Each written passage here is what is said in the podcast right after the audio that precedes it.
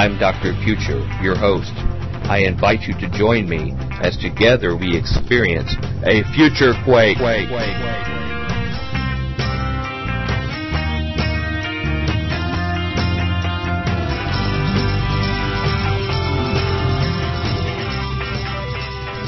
Welcome to the Future Quake Show. I am Dr. Future. And I am Tom Mott Bionic.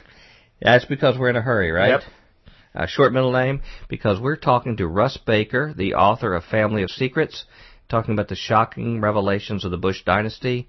Um, we're not taking a swipe just at the right, but this is a case history that a lot of you, like ourselves, are going to be shocked to hear some information. Let's But just we- go right to the interview. We don't have much time, so with no further ado, here's Russ Baker of Family of Secrets, and we'll be right back to wrap it up here at Future Quake.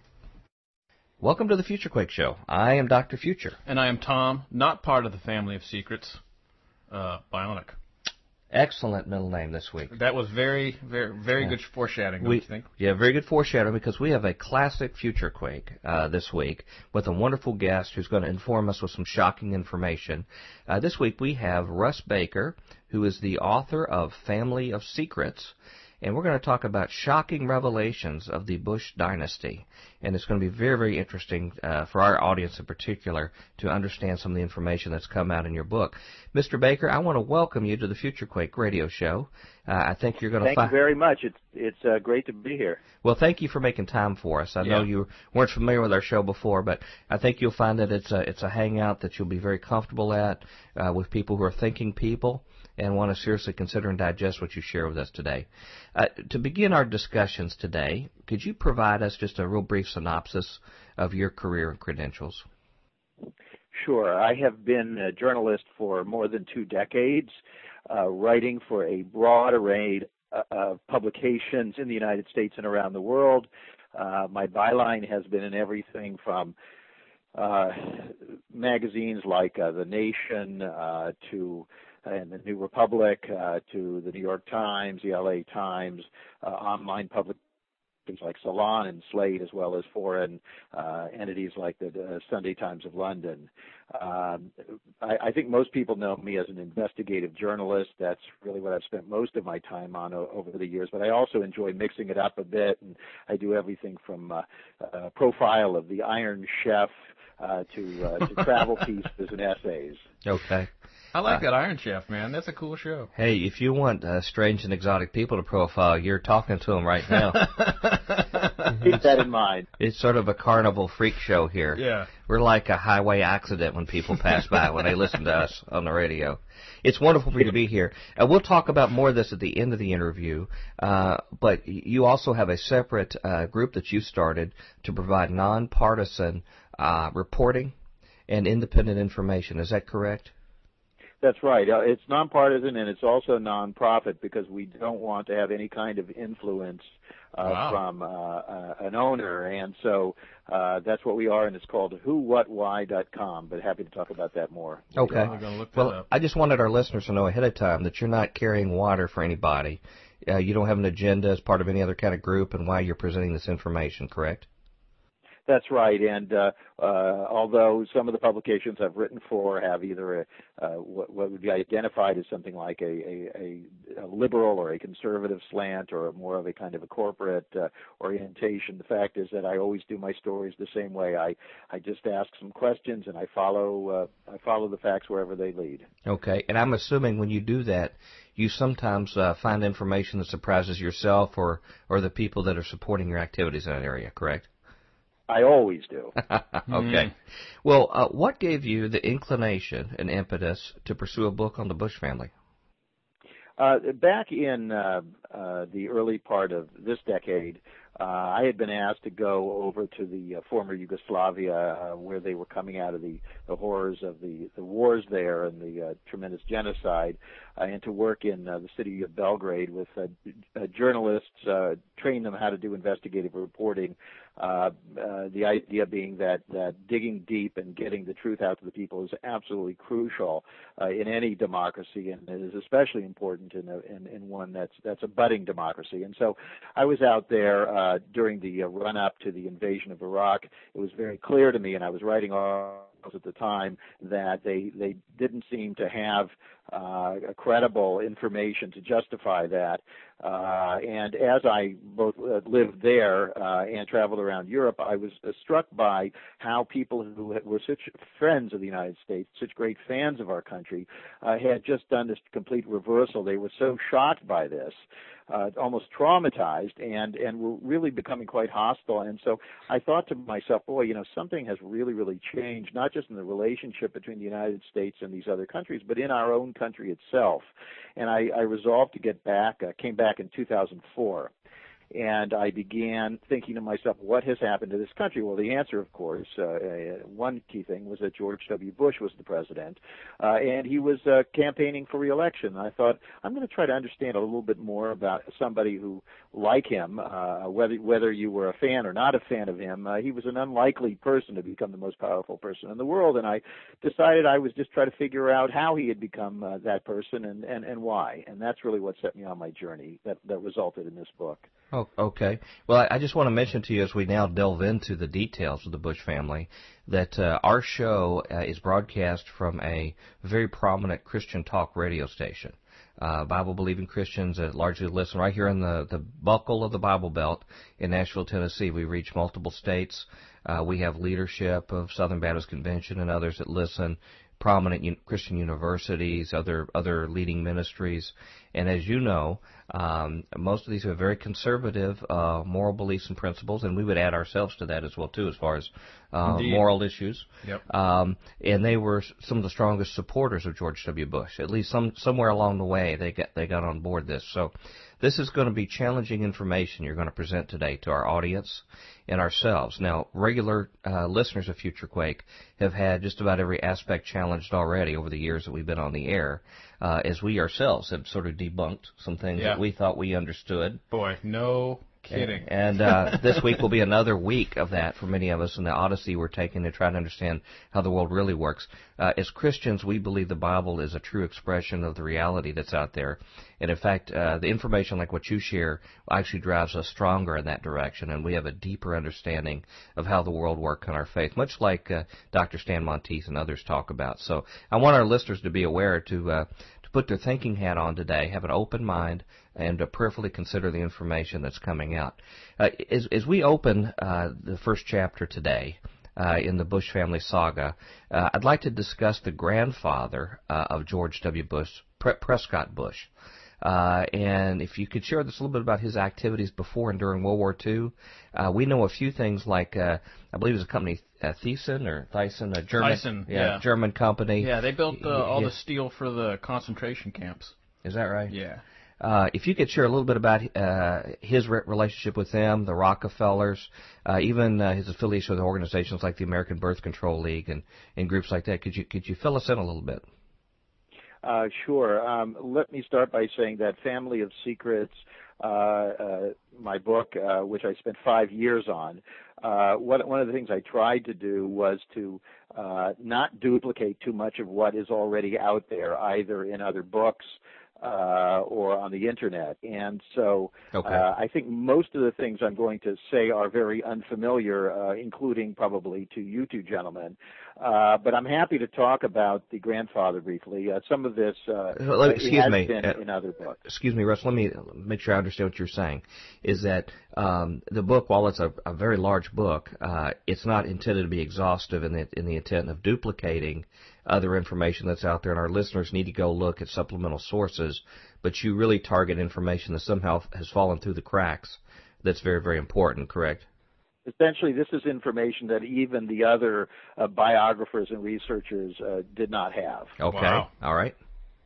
All right. So proceed. Sorry about that. Right. So, so going back to the grandfather, I did spend quite a bit of time trying to understand the Bush family itself.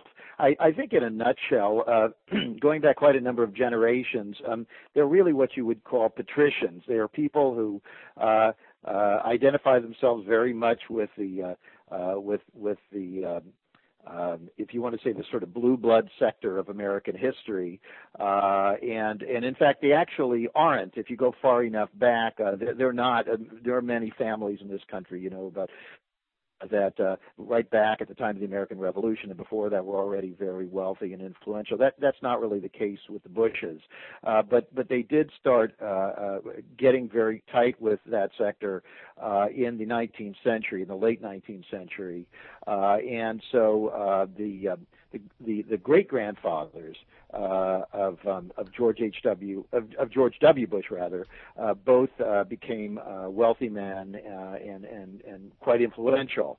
Uh, and one great grandfather had some business dealings with the Rockefeller family. That's the roots of the the Bush's ties to the Rockefellers. Uh, the other great grandfather was one of the most important uh, uh, financial figures in the country, running a very important brokerage out of St. Louis, and he was tied to all kinds of industries. Uh, I found his fingerprints everywhere, including uh, uh, being involved with outfits that were selling weapons to both sides in World War One, uh, and then uh, playing a major role in, in convincing the United States to enter that conflict. So they're, they're very powerful people. The, the grandfather you're talking about, Prescott Bush. Um, came out of this very well heeled and already influential situation.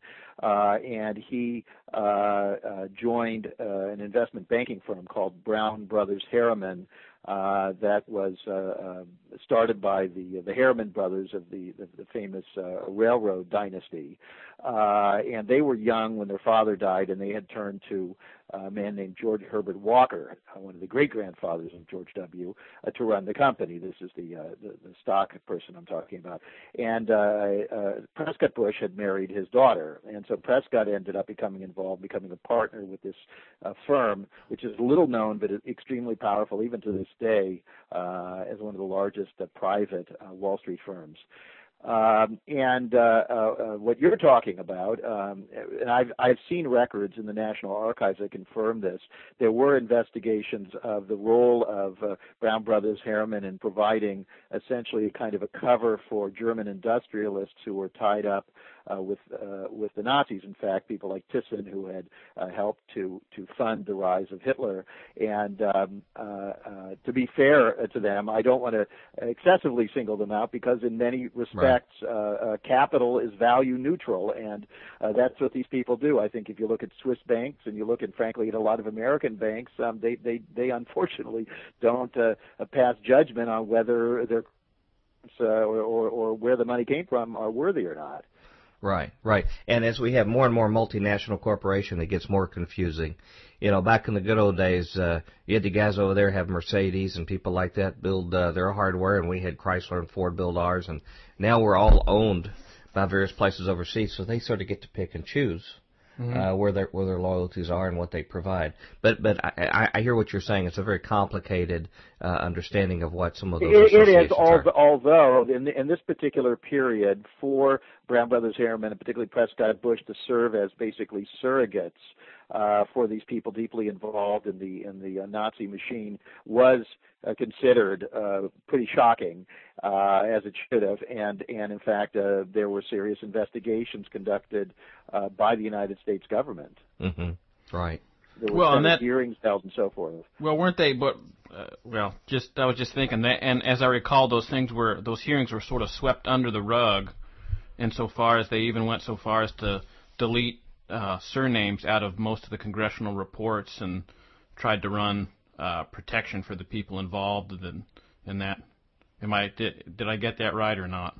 Well, you're, that you're essentially correct. I mean, uh, uh, a lot of these kinds of things, a lot of major uh, hearings and investigations that that uh, uh, uh, established the role of very powerful Americans have basically been uh, wiped clean from our collective memory bank, and this is uh, the, the role of Prescott Bush and his partners is certainly one of them. Hmm. Interesting. Um, you know, some other points that I had come across in my cursory research, certainly not to the level that you have, that, and you may not have any comment on this that I found interesting, is that when you go back several generations, you see uh, a minister, uh, I think the great grandfather, who was actually a, a minister who uh, went from, a, a, I believe, being a, a Presbyterian, uh, mm. who actually um, sort of turned away from all of that uh, about the supernatural. well, he, he if, if from the right readings I had done, he turned away from the supernatural belief in the act of God and became a Unitarian. Oh, well, gosh, so yeah, that is a big move. And, and and not only we think of them associated with Skull and Bones, but there's another secret society that I believe one of the possibly Prescott's father was involved in that that assisted in the Wolf's Head secret society as well. Is that does does that ring a bell with you? I'm not familiar with any connections to Wolf's Head. Uh, certainly, the Skull Bones connections go back uh, quite a ways. Uh, George W. Bush, his father George H. W. Bush, uh, Prescott Bush, all members, but actually many, many members of the family, uh, plus uh, dozens and dozens of their close friends, all in this organization. And it's important to note that uh, Skull and Bones has just a handful of people admitted every year. It's a very, very small uh, and exclusive club mm-hmm. um, in which uh, uh, you know they, they swear loyalty to each other and uh, and and and, uh, an oath of secrecy that uh, uh, carries out throughout their lives. Mm-hmm. Uh, but as far as the uh, what you're talking about is the one of the great great grandfathers, Reverend James Smith, and uh, he was actually uh, uh, a minister to some of the wealthiest congregations in America. Uh, uh, back in those days, uh, becoming a minister was one of the uh, important steps that the son of an affluent family would take. Typically, you wanted to have one son be a, a lawyer, uh, and you wanted one to be a minister and uh, that's what all these families did. And the ministers uh, were key figures in the establishment. Uh, and and James Bush uh, was a minister for some of the wealthiest families in America. Then on Staten Island, uh, uh, at the time of the uh, gold rush, he went out to the West Coast uh, where he uh, served on Nob Hill. Uh, some yeah. of the again some of the wealthiest uh, families uh, in in the news in in, in California. Uh, so they were they were wired uh, very much way back, and and also said uh, uh, James Bush had another interesting connection. He uh, served uh, uh, in a in a function with the military and actually traveled on a military ship to the West Coast. Uh, and there are indications that some of this involved uh, uh, an early uh, connection to military intelligence, uh, a theme uh, that relates to a great part of my book, Family of Secrets, which is about the Bush family's secret history with the with the intelligence services of America. Well, that certainly is a, a hallmark, I guess you would say, from the research that that you have done. One other quick thing before we move on that I thought was interesting too was the connection of, if I have this correct, Prescott Bush with Margaret Sanger, uh, oh, yeah. and his strong uh, connection and support of the American Birth Control League, which mm. is very different from the position that you know. And, and, of course, in generations, people change position. I'd say you and your family have changed posi- positions on issues, right? You and your no, generation we, before we actually came out of the all came out of the womb with the same conservative position. So uh, you know, I know there's there's no change in that, but I I'm I don't know if many of our listeners understand uh, that in generations past how strongly they were in supporting birth control or the birth control well, and uh, particularly, in fact, some sources I saw that seemed legitimate that uh, Margaret Sanger and him actually had something going on uh, for a while. Really? I don't know if you've wow. come across that, Mr. Baker the, uh, the uh, some uh, elements in the birth control movement, and this is only some because there are very different uh, uh, aspects to it, but certainly some. And a lot of these people were very involved with the uh, American Museum of Natural History here in New York. Uh, a lot of the uh, the early birth control movement came out of that. Uh, they were very interested, you might say, in sort of the study of the development of civilization. And a lot of these people really were elitists, and they had a notion of their own uh, sort of proper place at the top of the heap and uh, keeping things that way. And and and they were alarmed at the rise, frankly, of uh, a, a growing uh, population of people who were uh, uh, who were not white uh, and who were uh, who were poor and who uh, were very likely to begin to uh, ask for their piece of the pie. And so I don't want to ascribe cynical motives to the entire uh, birth control movement because I happen to think that uh, there is a limited amount of space and resources here, and it does make mm-hmm. sense. Mm-hmm uh, to, to plan your family. But uh, I think the objectives uh, of some people involved in it, and particularly some of the people surrounding the Bushes, and there is some evidence of this in, in, in correspondence and other things, was was a little bit uh, a little bit different. Mm-hmm. But their motive, as I understand back then, was much more clear cut and upfront. That they believed in, Let's and get what rid my, of undesirable. Well, my research called, motive. it was defined as negative eugenics is that uh, rather than trying to promote just like positive eugenics. Well, it, the uh, positive eugenics involved a uh, encouraging increased fertility of the elites, of those that had the, the proper stock. Negative eugenics is, is encouraging sterilization or other forms of of reducing Really? uh, expanding populations of those, uh, and uh, I think they use the term dysgenics or, or something akin to that. Um, uh, of these other kind of people that were involved. I suggest our listeners do do some of their own research in that area. Uh, how uh, coming up to the last two generations of, of Bushes here, how did the Bush family members have early associations with the CIA and the intelligence community and, and the appearances in the records? Well, this appears to go way back. You know, the, the, the CIA was created in the aftermath of World War II. Uh, prior to that, we simply did not have uh, a civilian uh, intelligence organization. People are often surprised to learn that that there hasn't always been one, uh, and there was not felt to be the need for one.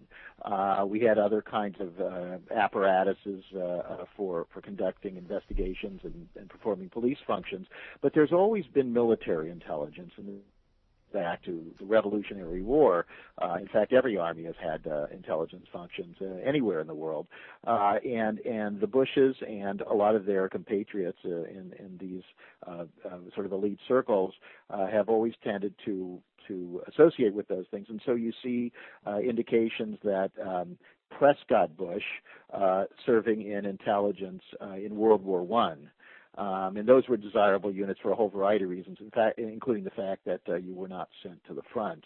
Um, but in any case, uh, you, you, see Prescott's background there, and then uh, in Family of Secrets, I devote, I would say, almost the first half of the book to indications that uh, George H.W. Bush had a secret past uh, working with the intelligence agencies prior to 1976 when President Gerald Ford appointed him to be the director of the CIA. Now, this is very, very important and, and has not, uh, uh, I think, gotten enough attention that that uh, people sort of wondered why H.W. Bush was made CIA director. In 1976, there were uh, tremendous investigations going on on Capitol Hill into uh, all sorts of wrongdoing and illegality, uh, unauthorized operations on behalf of the CIA, reopening investigations into domestic assassinations, foreign assassination and trying to figure out exactly how much this agency was just completely uh, out of control.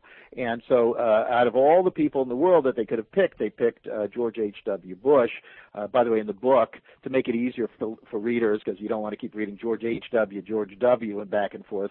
I, I used nicknames that they were given in the family. The father, his nickname was Poppy, and the son W, and that's that's the way I refer to them. But in any case, Poppy uh, uh, gets named to this thing, and he's supposedly got no background in intelligence and no experience at all. And the uh, the newspapers are just you know scratching their heads about this. But basically, what I have uncovered through a tremendous amount of and, and, by the way, Family of Secrets has more than a thousand footnotes in there. Uh, I interviewed uh, well more than 500 people, and I and I looked at as many books as that, um, uh, and and thousands of documents. Was that George H. W. Bush was in fact not uh, a newcomer to intelligence. In fact, the very reason they appointed him was because he had this secret past in some of the most sensitive operations, and therefore had a tremendous incentive uh, when he became director during this period to keep uh, prying eyes away from uh, away from uh, the, the, the truth about what had been going on. Hmm. So, uh, in other words, because of his well, I, when looking into his history and family history, obviously when, when you when you're involved in groups like Skull and Bones and other kind of groups and these high level business meetings, you show an aptitude to be able to keep your mouth shut, uh, to be able to see things, uh, to follow along with plans without asking too many hard questions, uh, issues, morality, these kind of things. Uh, do what do what you're told uh, and again, to, to be able to, to do activities to keep other people quiet, those are valuable traits uh, in intelligent work, correct? Absolutely. In fact, that was very much tradition even in these, uh, um, um, you know, East Coast kind of waspy circles. That uh, uh, you know, even at the dinner table, I mean, you didn't just blurt anything out. Uh, discretion was the byword. Um, and uh, Prescott Bush himself was a very secretive man uh, with his own uh, his own children. Uh, and so the way it you know it seems to work is that that's that's the rule, and then there's there's a time in which you you very quietly reveal certain things to uh, key people around you, and and and uh, and then you go forward. So so yes, those those outfits like Skull and Bones serve. You know what exactly they are and whether they're anything more than uh, something where people want to belong uh, is something subject to debate. But what is not subject to debate is that these are people who want to belong and that they agree uh, to abide by this code of secrecy, and that's key. And you're right.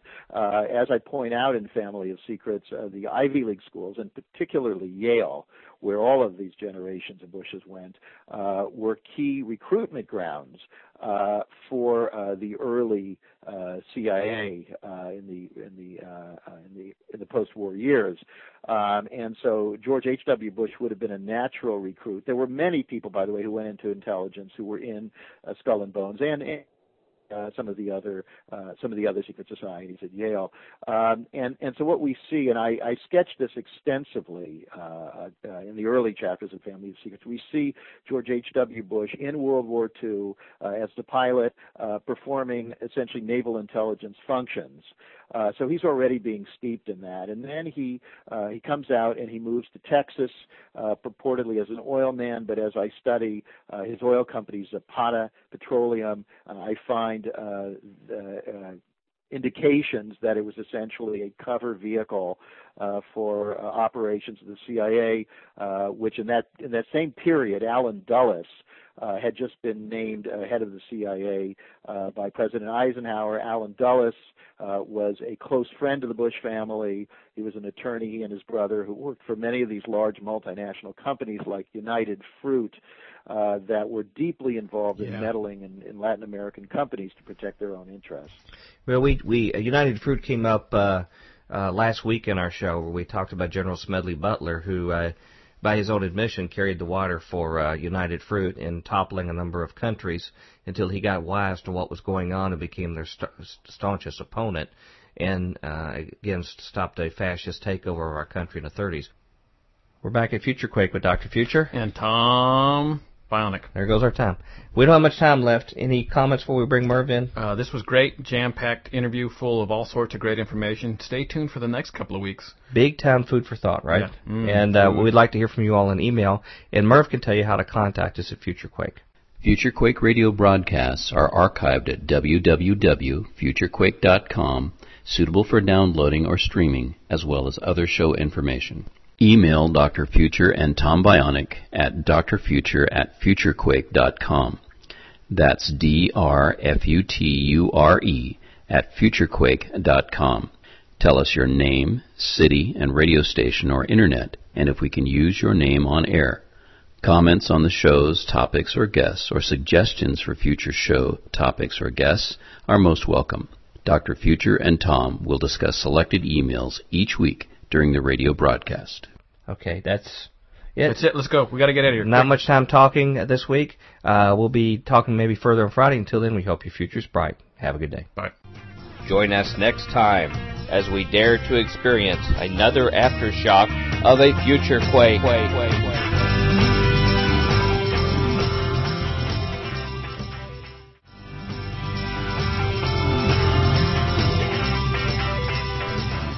Welcome to the Future Quake Show. I am Dr. Future. And I'm Tom Lightning Bionic.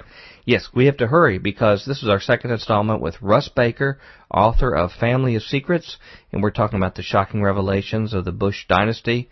Uh, amazing for everybody here listening to it. With no further ado, here is Russ Baker.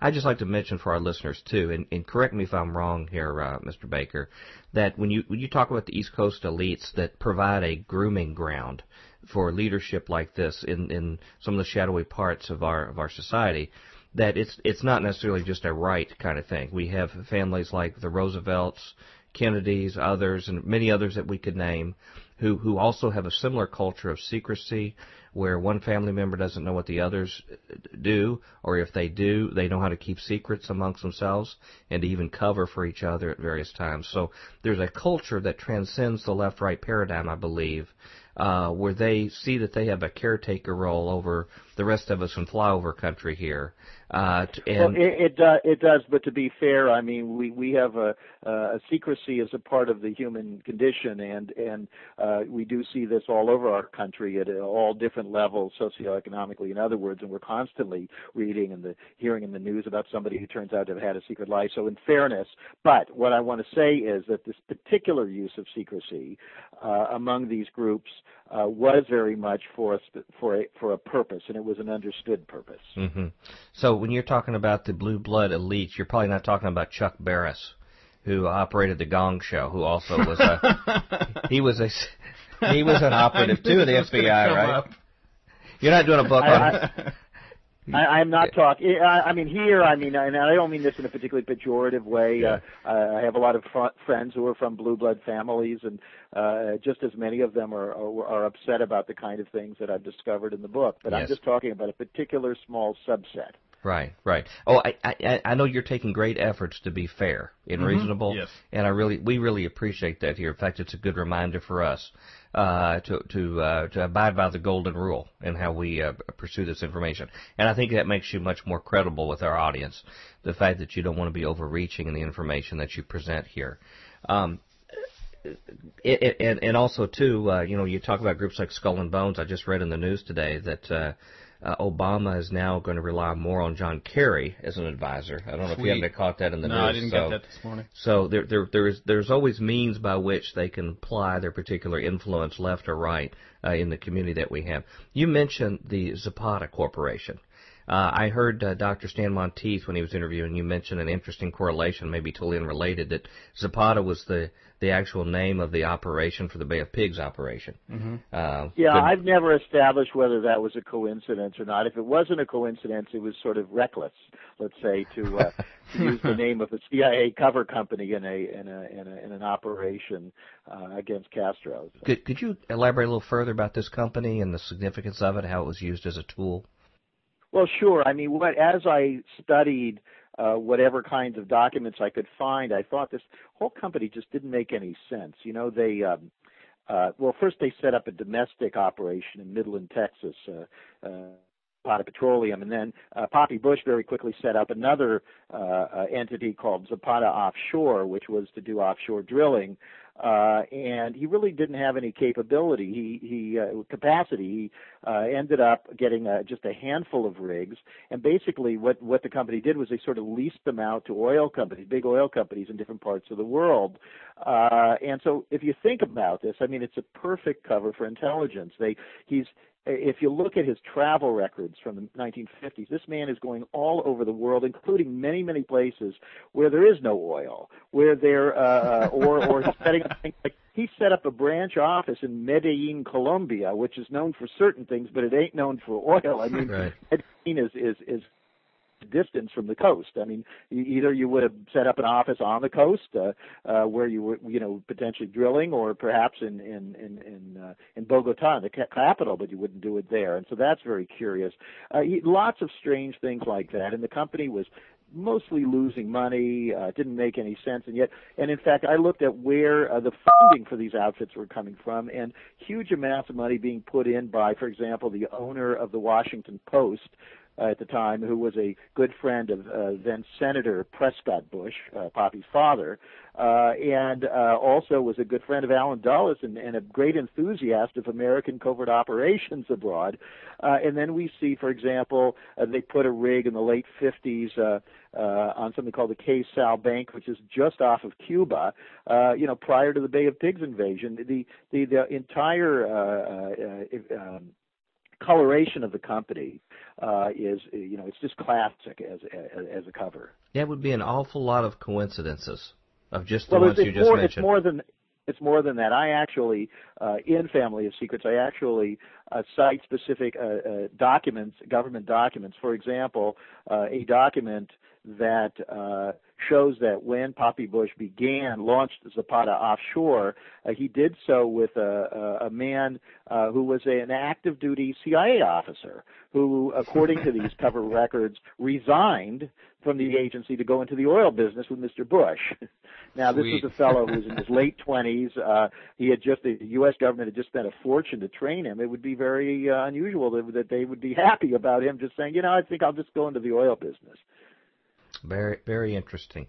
And and I should have said this up front, but uh, you know, the allusions you're making to out of your book, which is which is a much deeper well of information than what we can cover today, uh, is is a kind of reference that people like myself and our other listeners who voted for Bush twice.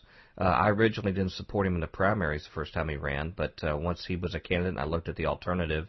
Uh, I admit that I voted for him twice, and in fact, supported the Iraq War for a long time uh, before I became privy to more information. So those of you out there, our listeners who are like me, uh, who are a little late to understanding some of this information, uh, getting this book would be an important reference for you, not only to to review yourself, but to either get extra copies or to pass out to other friends you know, your family, your church, others, to be really well informed. And, and the real positive thing that can happen is that by knowing this information, we can be a little smarter next time when we pick our leaders and that we won't let mainstream media do uh, chew our food for us and set these out there, and that includes our religious leaders as well too. Uh, that we we can be a little more careful when we see future leaders have similar pedigrees to what we're talking about. We can connect the dots and realize that they have been groomed for a position that can be manipulated. And uh, I want to talk about that a little bit further right now. And if you disagree with me on my points, please uh, speak up, uh, Mr. Baker. Well, I, I not only don't disagree with you, but I hope that you'll save ample time for us to talk about uh, how uh, Americans were uh, manipulated into supporting George W. Bush, uh, and and particularly uh, people who consider themselves to be members of the evangelical community. So I hope we can save some time for that. Yeah, we, we probably won't have time for that, but I don't think that'd be of any interest to us, would it? we, we we'll carve away a minute or two for that. Um, uh, to, uh, to to look further, I've, you know, obviously one of the seminal moments in our world history was the Kennedy assassination, and uh, you, you know, you, you picture Forrest Gump being one of these guys who actually touches all these famous figures. Well, the Bushes almost seem that way as well, in that all of these significant events in our history somehow have a Bush connection. Can you can you elaborate a little bit about the Kennedy assassination and some of the curiosities there that pertain to this family? Well, sure. Um, when I was uh, studying the father, George H.W. or Poppy Bush, uh, and trying to learn a little bit more about him, I became fascinated with uh, um, the um, uh, his path into politics. And this is just how I work. And instead of having a specific agenda, I just want to kind of create a timeline, you might say, of somebody's uh, movement. And so uh, I had already established that he, he appeared to be involved in intelligence work early on. And then I happened upon uh, this curious statement that he had made. Uh, I guess he hadn't been ex- expecting this question, which came from a news organization. They were interviewing him, and it was all pretty benign. And they just asked uh, Mr. Bush, uh, yeah, Tell us about some of your historical recollections. You remember where were you the day that Kennedy was shot, uh, November 22, 1963? Well, I guess he hadn't been expecting that question, or, or maybe he just had a problem with it. But he he just sort of froze and he said, "Well, gee, you know, I I just can't remember where I was." And uh, you know, I, I, I, I suspect both of you uh, remember where you were if you're over you were over the age of five, and I think most of your listeners probably remember where. I, w- I was a zygote at the time. I was minus like 23 or something. Yeah, I was I was had very little. I don't know if my ears had formed at the time in the womb, but I knew something was up though. I was an amniotic. I was an amniotic fluid. I can never forget when I was there. Well, whenever I do a public talk about this, I ask the audience if they remember where they were, and everybody who's you know over the age of what fifty or something, sure, yeah, uh, all their hands go up. Sure. And I, does anybody not remember where they were? Who's over that age? And usually it's nobody, or or it's one uh, particularly uh, disheveled-looking person who looks like they're not even sure that they're at the right event. Uh, but, Sound like a future quake. like the future quake people. yeah, sorry, sorry. Uh, sure, but in any case, so so so this was very interesting to me, and I thought, well, here's a man where I'm already seeing indications.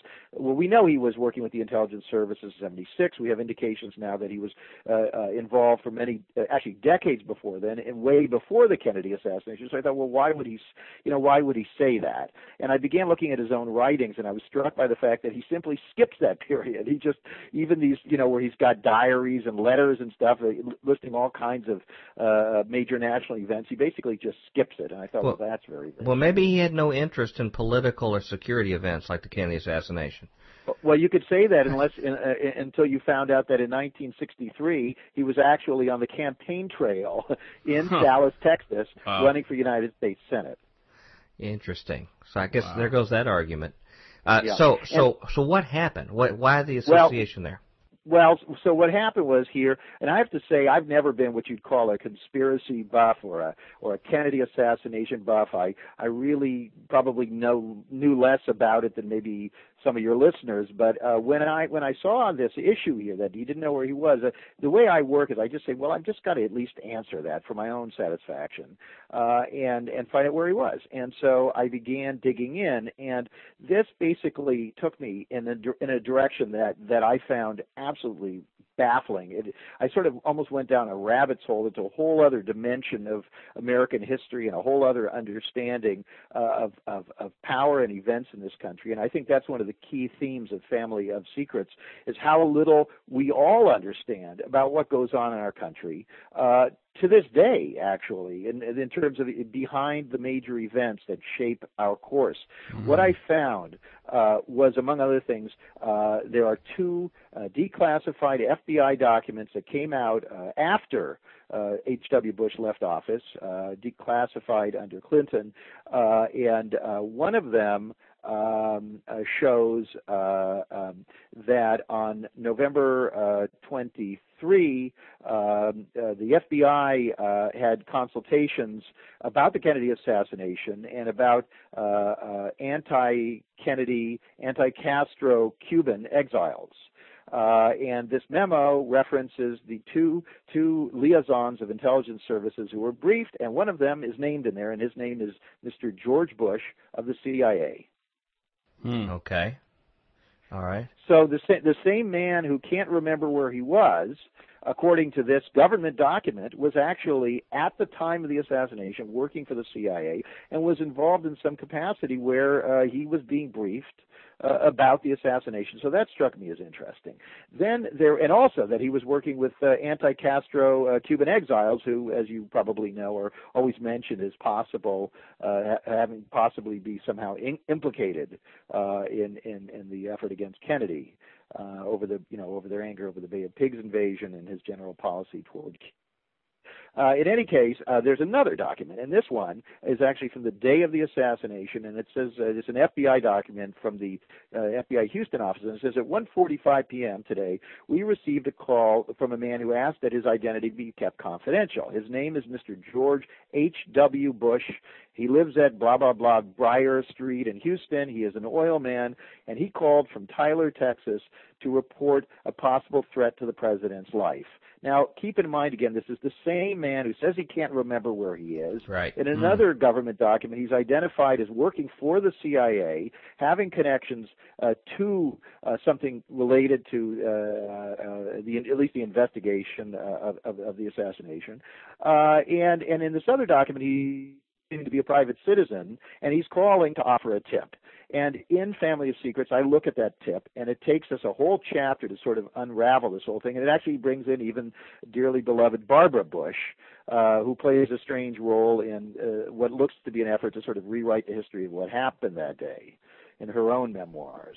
But in any mm-hmm. case, we don't have time here on the show to go into all the detail. I hope your listeners will have a chance to read it. I try to write it like a detective story, but it gets deeper and deeper and deeper, and you you end up finding that uh, Mr. Bush uh, was friends with all kinds of people uh, who had connections to figures in Dallas, and uh, and one of those connections that I think is very very important is he uh, was a lifelong friend of a man named George de Mohrenschildt.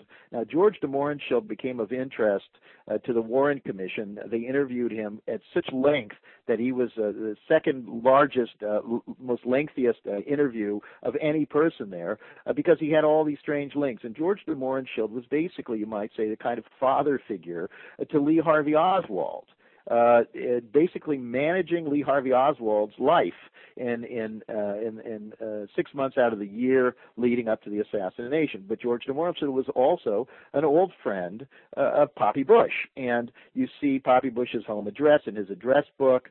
Uh, when de Mohrenschildt was found dead some years later. You find correspondence between them. Uh, this is, you know, it's fascinating stuff, and I I'm very careful not to form any conclusions. That's my that's my style uh, of working very precisely, and so I lay out all of these names and these dates, and sometimes it's a little overwhelming, but it, it gives your, your your your listeners a chance to to sort of play detective themselves and come to their own conclusions. So you lay that raw data out on the table, and then uh, readers like our listeners are going to have to have that difficult task to think: Is it strange that uh, Poppy Bush, that's H.W., correct? It that's right. Is actually uh, hanging out and good friends with the guy that's grooming Lee Harvey Oswald at the same time that he works for the CIA.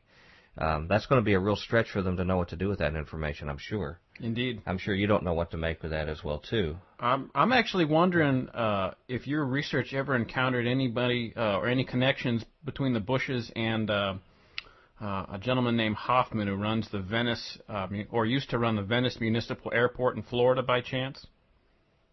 No? You know, um, I've heard a little that airport. Um, uh, and uh, I know there's a, um, a, a, researcher who does a lot of work on all of that. Um, I, I, I myself have not done any uh, any digging into that. Okay. Any any other comments before we move on on the the, the whole Kennedy assassination issue that right. Uh, well, beyond your book that there's are... a lot there's a lot more to it than that. I, I, I devote a good portion of one chapter in Family of Secrets to uh, a little bit of an understanding of the circumstances surrounding John F. Kennedy at the time that he was that he was killed uh, to to address for myself as well as for everybody else the question of was there some larger motive for the removal of Kennedy from office and I uh, again I had to kind of uh, bring myself up to date on this and I was astounded at what I found at the at the enemies that John F. Kennedy and his brother Robert had had created within power centers in this country uh, the Pentagon uh, defense contractors, uh, not just the mob, which is well known, but but uh, large companies they were investigating for antitrust and the the steel industry and on and on and on. These two brothers were really making life very very difficult for a lot of very wealthy uh, and powerful interests. And there was a uh, uh, there, there there was a, a kind of a uh, those, those sectors I think never really liked them right from the beginning. But as time passed and they became uh, the brothers became more uh, uh, resolute in challenging these power centers, um, it, it, it was kind of coming to a head.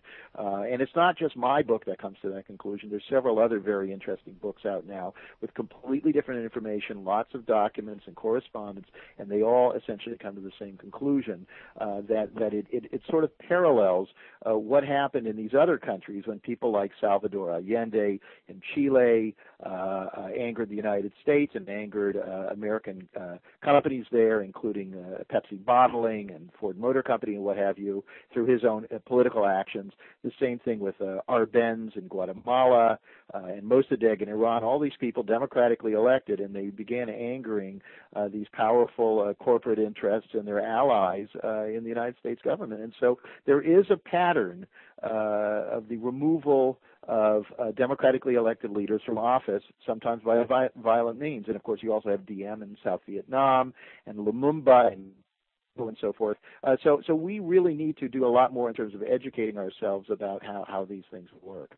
Well, the next thing you're going to tell me is that uh, uh, Poppy Bush might have some affiliation with members of the Warren Commission politically. oh yeah, you're, you're absolutely right.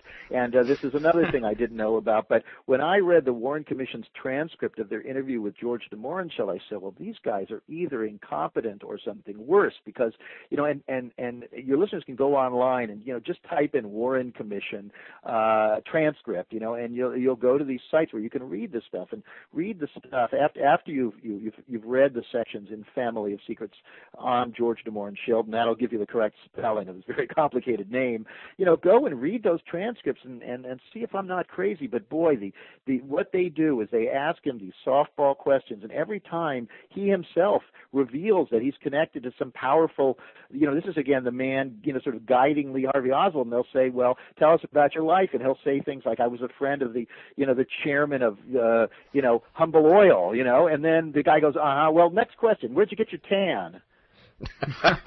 Sweet. I am not making this up. I am not making this up. And so you read this and you say, well, these guys don't seem like they're interested in getting at the truth at all. And then you start studying the composition of the Warren Commission. Well, first of all, the most active member of the commission altogether was a guy named Allen Dulles, who had been fired by John F. Kennedy. Now, why was he even on the commission? And I was talking to a friend who's an expert in police uh, uh, procedure and rules, and the first rule of an investigation is you never involve anybody uh, who has any uh, uh, uh, any any conflict of interest. Right, even on a local jury, much less something important like this. That's uh, right. That's right. And in, fa- in fact, it's even worse than that. There wasn't anybody on the Warren Commission uh, who actually liked John F. Kennedy. Mm-hmm. I mean, they were all conservatives. They were all very much part of the banking uh, community, or or or uh, or, or the uh, you know they were on the Armed Services Committee, tied in with the uh, uh, with defense contractors and what have you. I mean, it was the strangest thing. This was mm-hmm. a country that was grieving, mm-hmm. that was grieving over this man. There were thousands of district attorneys and skilled uh, investigators of all types who would have jumped at the opportunity to be a part of it, and they deliberately excluded every one of them. Well, at least you had Gerald Ford on there, and we we know he didn't have any political aspirations and you know, not any tainted later. But then you have other people like Arlen Specter, who was the incredible genius that came up with the ricocheting bullet, correct? That uh, right, right. In fact, in fact, both of them played both of them played a key role. Gerald Ford um, rewrote a, a, a, little reference to the bullet in such a way that it would have justified uh, Specter's theory. Uh, in other words, he he he he he, he changed the the, so the the the the reference to the placement of the the entry of the bullet. Mm. So so Ford was a key figure in that. And as I in Family of Secrets, I go forward and I point out that there's Gerald Ford, and he's the one who appoints uh, George H. W. Poppy Bush to be the head of the CIA, right in the period when the CIA is covering all this stuff up. Mm-hmm. Well, let, let, me just mention here as we move on, because we could park here for a long time, and, and make clear to you as well as our listeners is that we're not here to, to ground an axe against right wing conservatives or anything like this uh, today. I mean, we, we do frequently here. But uh, our personal opinion, I know Tom and I both, was we cover all these stories, is we recognize these kind of activities go amongst is, the elite, yeah. the left and the right. Uh, you could write somewhat similar books, although the Bushes are, are quite a whopper in terms of what you've exposed with this. But we have these activities above people who believe that they're supposed to be caretakers and they do their their own things and they'd rather not the public know or, or be concerned uh, with these kind of activities that go on behind the scenes. I'll, I'll never forget a quote that I heard from FDR uh, after the the conspiracy to overthrow him, uh, right wing conspiracy. Uh, was uncovered, and a reporter asked him at some gala black tie event, uh, "How come you didn't go after them in Congress? They let all the top conspirators go." And his comment to him was, uh, "You know uh, that those folks and my folks all come from the same families and the same circles, and we have other ways of dealing with these things." So a, a lot of this stuff, I believe, is dealt with off the record and the public are sort of lemmings, and we're given the information that their media friends just decide to give to us, except for shows like this. Yeah. Uh, and we appreciate independent reporters like yourself. Uh, to, to, switch gears a little bit, uh, let's move the store for, uh, story forward about another big event in world history uh, about 10 years later, and that's Watergate. Could you tell us a little bit about how the Bushes have a particular role in the whole Watergate story? You know, as much as this uh, the Kennedy business fascinated me and and perplexed me and deeply troubled me as I went down that particular rabbit's hole, uh, the next thing that I encountered were, were questions about uh, uh, George H. W. Bush's political rise uh, following 1963. Uh, um, he uh, lost for the United States Senate in 64, and in 1966 uh, uh, got elected to the House of Representatives. And he was immediately appointed to the Ways and Means Committee, which is one of the most powerful committees in Congress. It had been something like 60 years since another freshman had been appointed, so he obviously had a lot of pull, and he very clearly was representing the interests of the oil companies there, Ways and Means being responsible for, for taxes. Uh, and and and the other thing that struck me was that that in 1968, and again he's just a freshman congressman, Richard Nixon is running for president again, and uh, he gets down to a handful of possible vice presidential picks, and one of them is George H. W. Bush. And I say, my God, this guy is rising really fast. And then I noticed in 1970 he runs again for U.S. Senate and he loses. Uh, and Nixon appoints him to be the ambassador to the United Nations, and I think, my gosh, this guy has no foreign experience. Uh, and and here we are in 1970, you know, at the height of the Vietnam War. Uh, what what about assassinating world leaders? Would that count as experience international? Well, I thought it was only I thought it was only domestic. Oh well, okay. Yeah, yeah. He he got. I'm sorry, I didn't mean to interrupt you, Russ. So anyway, they, he appoints him to the UN, uh, and then in 1973, uh, as the Watergate scandal is finally starting to really unravel after Nixon's reelection, uh, he appoints uh, Poppy Bush to be the uh, chairman of the RNC, the Republican National Committee. So I say this is one of the more extraordinarily rapid rises to power, and and I was struck by the fact that Nixon typically didn't trust a lot of people. He was very suspicious, and he had just uh, uh, axed most of his cabinet the end of uh, you know after his reelection, and yet he constantly was was promoting and loyal to George H. W. Bush. And I said, well, I wonder what that's about. And so I went much back much much like Ronald Reagan was loyal to George H. W. Bush as well too. Correct? Uh, well, that's another story. We're back at Future Quake with Dr. Future. And Tom Speed Demon Bionic. Yeah, not much time here. So, Merv, would you tell our listeners how to contact us at Future Quake? Future Quake radio broadcasts are archived at www.futurequake.com, suitable for downloading or streaming, as well as other show information. Email Dr. Future and Tom Bionic at drfuture at futurequake.com. That's D-R-F-U-T-U-R-E at futurequake.com. Tell us your name, city, and radio station or internet, and if we can use your name on air. Comments on the show's topics or guests, or suggestions for future show topics or guests are most welcome. Dr. Future and Tom will discuss selected emails each week during the radio broadcast. Okay, that's it. I'm done. Let's go. Come back tomorrow. Till then, we hope your future is always bright. Have a good day. Adios. Join us next time as we dare to experience another aftershock of a future quake. quake, quake, quake.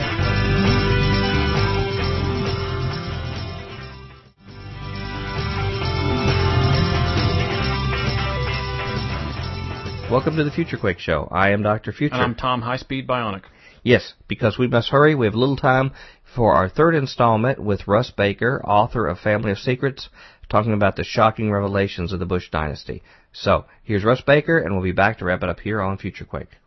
So I was struck by that, and I wondered why Nixon was loyal to him. And and and checking out uh, the uh, the hundreds of hours of tapes, you find uh, uh, uh, uh Henry Kissinger making a disparaging talk about Bush as a lightweight and Nixon agreeing, and yet here's Nixon giving him all these opportunities. And I thought, boy, this sure looks like Nixon feels he owes something mm-hmm. uh, uh, to to to Mr. Bush, and I wonder what that could be. Well, I I start again digging back, and what I discovered, uh, and again, there's a, there's a, an entire chapter just on this question in Family of Secrets. What was the nature of that relationship? And and this just absolutely astonished me. What I discovered was that Richard Nixon was beholden to the Bush family. That that his roots with the Bush family family went back decades. And it went back all the way to 1946 when Richard Nixon was nobody and he was selected to run for the House of Representatives himself. And all of the evidence points to the fact that he was basically selected to run uh, by a group of people that was heavily influenced by Prescott Bush, who I actually show was in his district at the time, uh, and they were deeply, deeply concerned about the man they ran Nixon against, a guy by the name of Jerry Voorhis, who was uh, very involved with trying to uh, regulate the excesses of Wall Street and investigating insurance companies. You know, issues that certainly resonate uh, with us today. Mm-hmm. Uh, uh, this was in the uh, this was just at the tail end of the Great Depression, and and Voorhis was very very concerned that these companies were were reckless and unaccountable, and he was going to do something about it. And apparently, the Wall Street interests around Prescott Bush were determined to get rid of him, and they did it by running Richard Nixon. And so Richard Nixon basically owed these people. And if you think about over the years, Nixon was famous for sort of grousing uh, privately about the the Eastern establishment, and people always thought he meant liberals.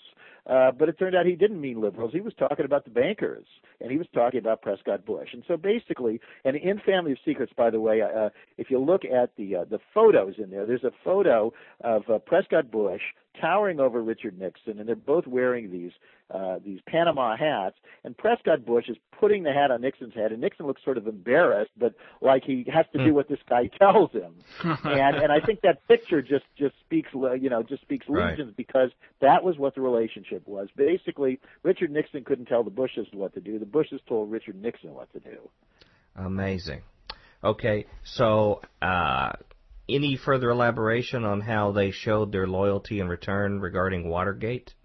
Uh, yeah, well, ba- basically, uh, uh, again, this is based on my research, uh, and I, I mostly just lay out the facts. But I came to the astonishing conclusion, just as I had had to re- completely rethink what I thought about uh, the Kennedy assassination, and I had accepted that Lee Harvey Oswald had done it alone my research changed my mind. My research also changed my mind about Richard Nixon, and uh, uh, it, it didn't entirely change my mind about uh, who he was and what kind of a person he was, but it did change my mind about one thing, and that was about the circumstances under which he was uh, uh, he was removed from office.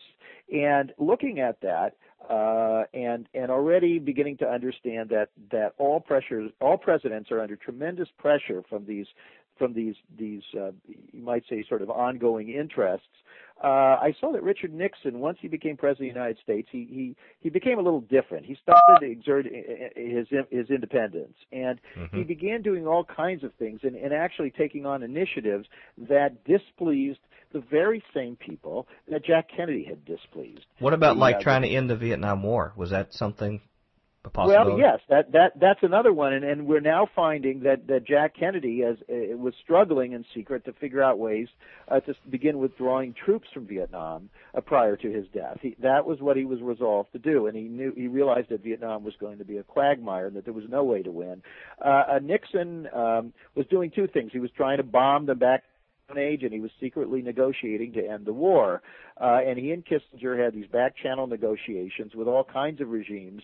They had cut out the CIA. They had cut out the Pentagon, uh, and we now know that there was actually a Pentagon spy ring in the Nixon White House where they were uh, uh, purloining documents, confidential documents, and, and trafficking them back to the Joint Chiefs of Staff. Uh, and there's this whole history there that's documented but not well known, where Nixon was battling with all of these interests. He also was significantly was battling with the leadership of the CIA, and right from the beginning of his administration, he was demanding records on the Bay of Pigs invasion and we think uh, on the Kennedy assassination, in part because, uh, again, people don't know this, Richard Nixon himself was in Dallas the morning that Kennedy was killed. Hmm. And uh, I think Nixon was fascinated by how it was that he had been convinced to go there and be there at the time when the man who had just beaten him a few years before uh, was assassinated. So Nixon began tussling uh, with Richard Helms, the head of the CIA, uh, with the Joint Chiefs of Staff. Uh, he was uh, uh, battling uh, some, to some extent with J. Edgar Hoover at the FBI. He was instituting some things areas of the environment and labor and antitrust that were angering large corporations. So Richard Nixon, actually, by today's standards, would have been considered basically a moderate. Mm-hmm. Right, and uh, again, he he. Uh, although I think he was hostile somewhat to young people early, it it looked like he moderated that somewhat and took some activities.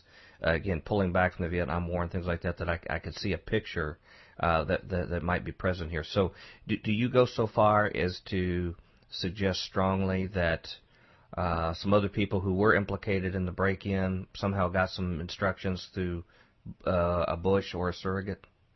Well, what I discovered was that, that the number of intelligence officers or people connected to the intelligence apparatus who were surrounding Nixon and who played critical roles in getting him in trouble was astonishing. Mm-hmm. and that uh, uh, that that in fact not only was the Watergate burglary, I believe, and many other people deliberately botched, uh, and I, I go into all the details. They did things like uh, the, the man who who put the tape on the door that the security guard discovered. Uh, he was himself a former high-ranking CIA officer, and he, he there was no reason to put tape on the doors. And then he put the tape on the doors horizontally, so it didn't just cover the lock, but it went around onto the door itself, so anybody walking by would see the tape.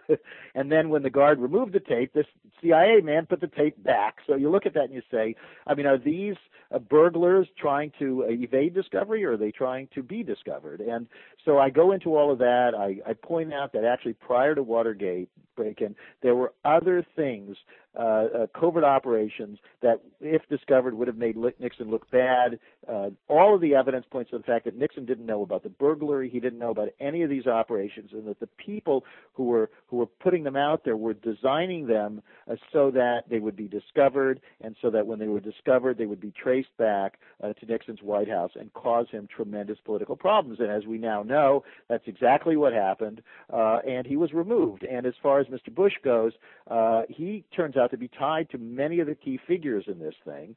Uh, from uh, uh, John Dean uh, to uh, a man in the White House, very little known, who was advising Nixon, who was a, a Skull and Bones brother, to um, uh, to uh, even uh, Leon Jaworski, the Watergate prosecutor, who turns out to have been from Texas and a very close friend of the Bushes, and himself to have had ties, long-standing ties to the CIA. Hmm. So we don't have time here again to go into all of this, but I go into a chapter after right. chapter uh, in Family of Secrets. Awful lot of coincidences there. Uh, do, do, you can you surmise what they were able to, if this is true, this this assertion, what they were able to resume once um, Nixon was out of the way? Do you have any kind of evidence that they were able to get back on some kind of agenda that they wanted, and if so, what? Once he was out of the way that's such a perfect question, and and it's it, it's so dead on. Yes, absolutely. Uh, uh, keep in mind, Nixon used to joke. His vice president was Spiro Agnew, uh, and and when when he chose Spiro Agnew instead of say Poppy Bush or any of these other people, uh, one of his remarks to, in private was that uh, Agnew was his was his uh, insurance against assassination. And I think he was only half kidding because I think this right. guy is bad and he's so corrupt uh, nothing is going to happen. Well, you mean like sort of like a Dan Quayle kind of guy? well, funny you should mention that. But in any case, what happened was uh, uh, uh, at, at, when Nixon, when they were already, uh, my my evidence shows gunning for Nixon, trying to figure out how to remove him from office. Obviously, it wasn't enough to remove Richard Nixon from office if Spiro Agnew uh, was going to become president and muck things up uh, for them further. Right. And so you see first uh, Spiro Agnew suddenly is, is there are leaks uh, and there's an investigation into his corruption. He gets removed. They they convince uh, uh, Nixon that he's got to put Jerry Ford, the man from the Warren Commission, in as his vice president, and then they start working to move Nixon out. Jerry Ford becomes president. The first thing he does is he takes Poppy Bush, who was over at the RNC and a, a logical person that the Watergate investigators might turn to to learn a little more about what he'd been doing, and he takes him and he says, "Hey, why don't you become our our, our envoy to China. Again, a position for which he's not qualified. And he sends him all the way to the other end of the world where he's totally uh, out of the picture and off stage during all of these investigations. So the next thing Ford does is uh, he's got a couple of young guys working for him there in key positions.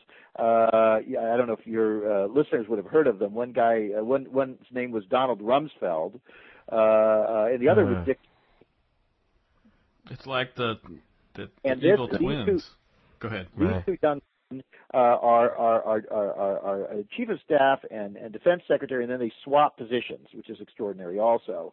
Uh, but then they're in, in there with them while all these investigations are going on, and they uh, convince Ford that what he's got to do for the CIA is he's got to recall envoy George Bush and put him in as director of the CIA. So you see this constellation of influenced by the uh, what Eisenhower called the military industrial complex and by the intelligence apparatus uh, with its ties to uh, to corporations and and and and uh, Wall Street money. You see this apparatus very much running the show. Uh, I, I think in that sense, Ford was basically a figurehead. Uh, mm-hmm. he was not really uh, calling the shots. And I had the opportunity to meet him, and he was a very nice man individually, but clearly not. He did not have the chops to kind mm-hmm. of understand to make those sorts of decisions. He didn't fall on you when he saw you, did he?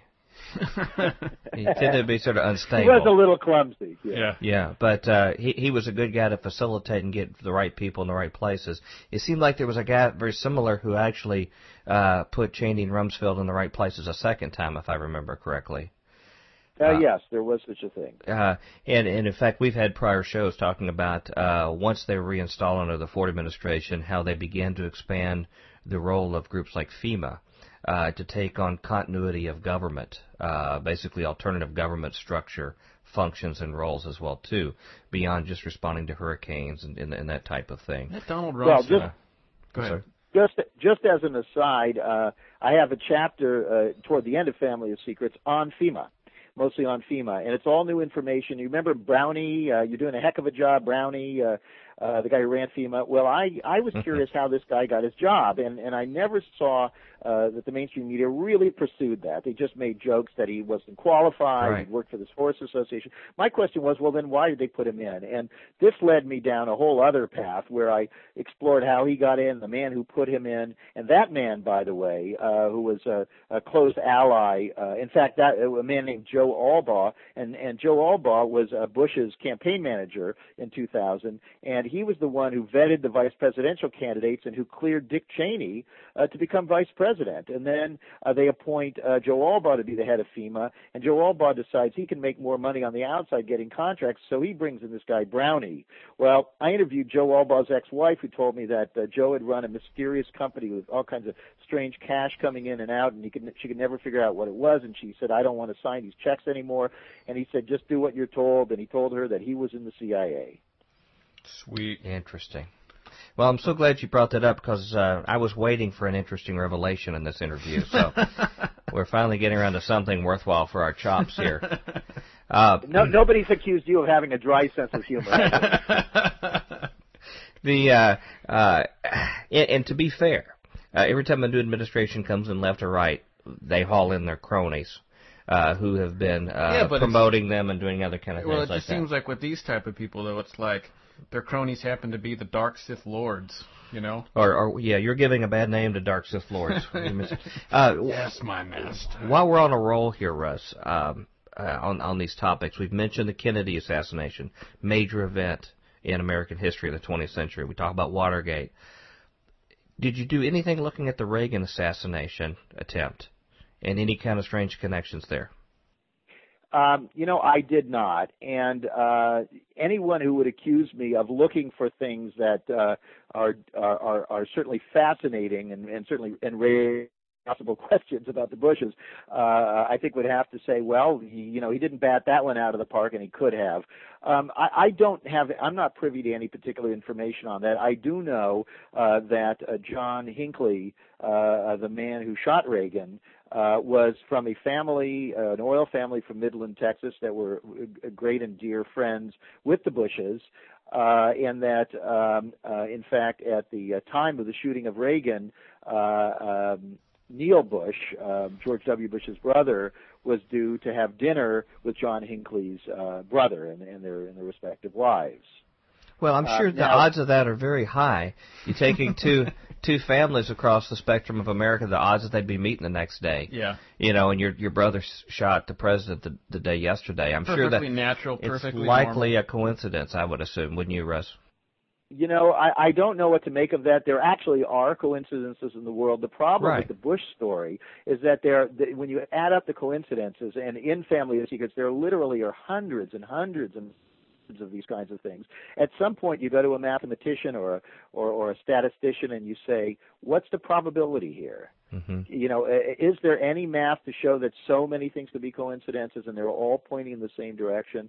Uh, and I have a feeling they would say no. And and that's not my opinion. That's just yeah. that's just you know you're, the way it is. You're talking to the right guys for that. Yeah. There's a whole lot we don't know. Yeah, but, but advanced mathematics and statistics is one of the things this that's is sounding our like background. something that would cause an overflow error in like Minitab or Excel. Yeah, I don't yeah. think this is a random number generator in a Why computer. Is my computer smoking? gen- generating these themes. Well, I'm gonna I'm gonna put you on the spot here, uh, Russ. It, it, by by the way, it is it is worth noting that George H.W. Bush, uh, uh, when he was CIA director, Jimmy Carter came in, and Jimmy Carter uh, immediately uh, expressed to his own advisors that he felt the CIA had become dangerous, that it was out of control, and it was not functioning appropriately in a democracy, and that he was going to do something about that. And he wanted to put Ted Sorensen in as CIA director, and that was uh, reject, rejected out of hand. Uh, and he ended up having to go with a military guy, Stansfield Turner, who tried to reform the agency. And the agency did a number on them that was very, very bad. And in Family of Secrets, again, I've got chapter all the details on what they did to Jimmy Carter to, to force him basically to prevent him from having a second term. Poppy Bush was deeply involved with that, and he began immediately running for president. uh, uh, out of a, a bank in Texas with CIA connections again, uh, and he ran in 1980 in the primaries against Ronald Reagan, right, who was right. essentially an outsider in a mm-hmm. sense uh, to this establishment, although backed by other wealthy people. And mm-hmm. Reagan beat him. But then what did he do? He immediately appointed, took this guy who he didn't like. He felt obligated for some reason. He had to put Poppy Bush on the ticket, and there was Poppy Bush as vice president, and and he was had to wait eight years to become president. Well, my understanding was from from that era, because I can remember things going on at that time. Um, was that it was very much like the LBJ association with Kennedy in that he said some very hurtful things I can recollect from that era that that really stuck and stung with Reagan about talking about voodoo economics. Uh, regarding the Reaganomic approach, of supply side, and that Bush was supported by the Rockefeller Republicans, if I can remember correctly, uh, the establishment, and uh, he was one of the staunchest enemies again in, in running against Bush. But there were some smoke-filled room activities that I remember the reporters talking about during the convention that sort of led him on there. Uh, evidently, if there was something afoot there, they didn't get the right guy in the uh, hospital to finish the job off. Uh, that you know happened. what? Let's let's let's let's do another show because we could talk extensively about this stuff, and I do want to save time okay. to talk about George W. Bush. Yes, okay. Yes. well, let course. me let me uh, let, let me just wrap this up and put you on the spot before we move on here. Okay. Um, we, we, we've talked about the Kennedy assassination, key event, crisis in America, uh, that you have shown Bush connections, uh, possibly very strong connections there. We talk about Watergate, a key crisis for America where there's behind the scene activities of Bush that were not disclosed to the public. We have the Reagan assassination.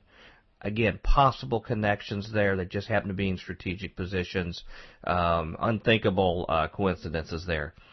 Now we have some people, these nutty conspiracy theorists, that say possibly a, a Bush-led administration did not tell Americans everything about what happened on 911.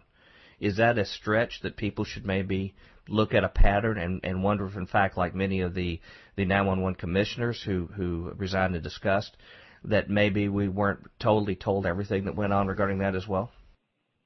Well, listen, I, I think that um, any intelligent person uh, keeps an open mind about everything, and I think they look for patterns and they understand that there is complexity in the world uh, that is beyond uh, uh, that with which we, can relate in our own lives. Um, uh, certainly, uh, when I uh, looked at 9/11, and I live in New York City, and I actually was down there when the towers collapsed, uh, reporting uh, for the Los Angeles Times. Uh, you know, I've asked myself, how is it possible that something so such a big operation was pulled off so perfectly? I was standing there when Building 7 collapsed the way it did.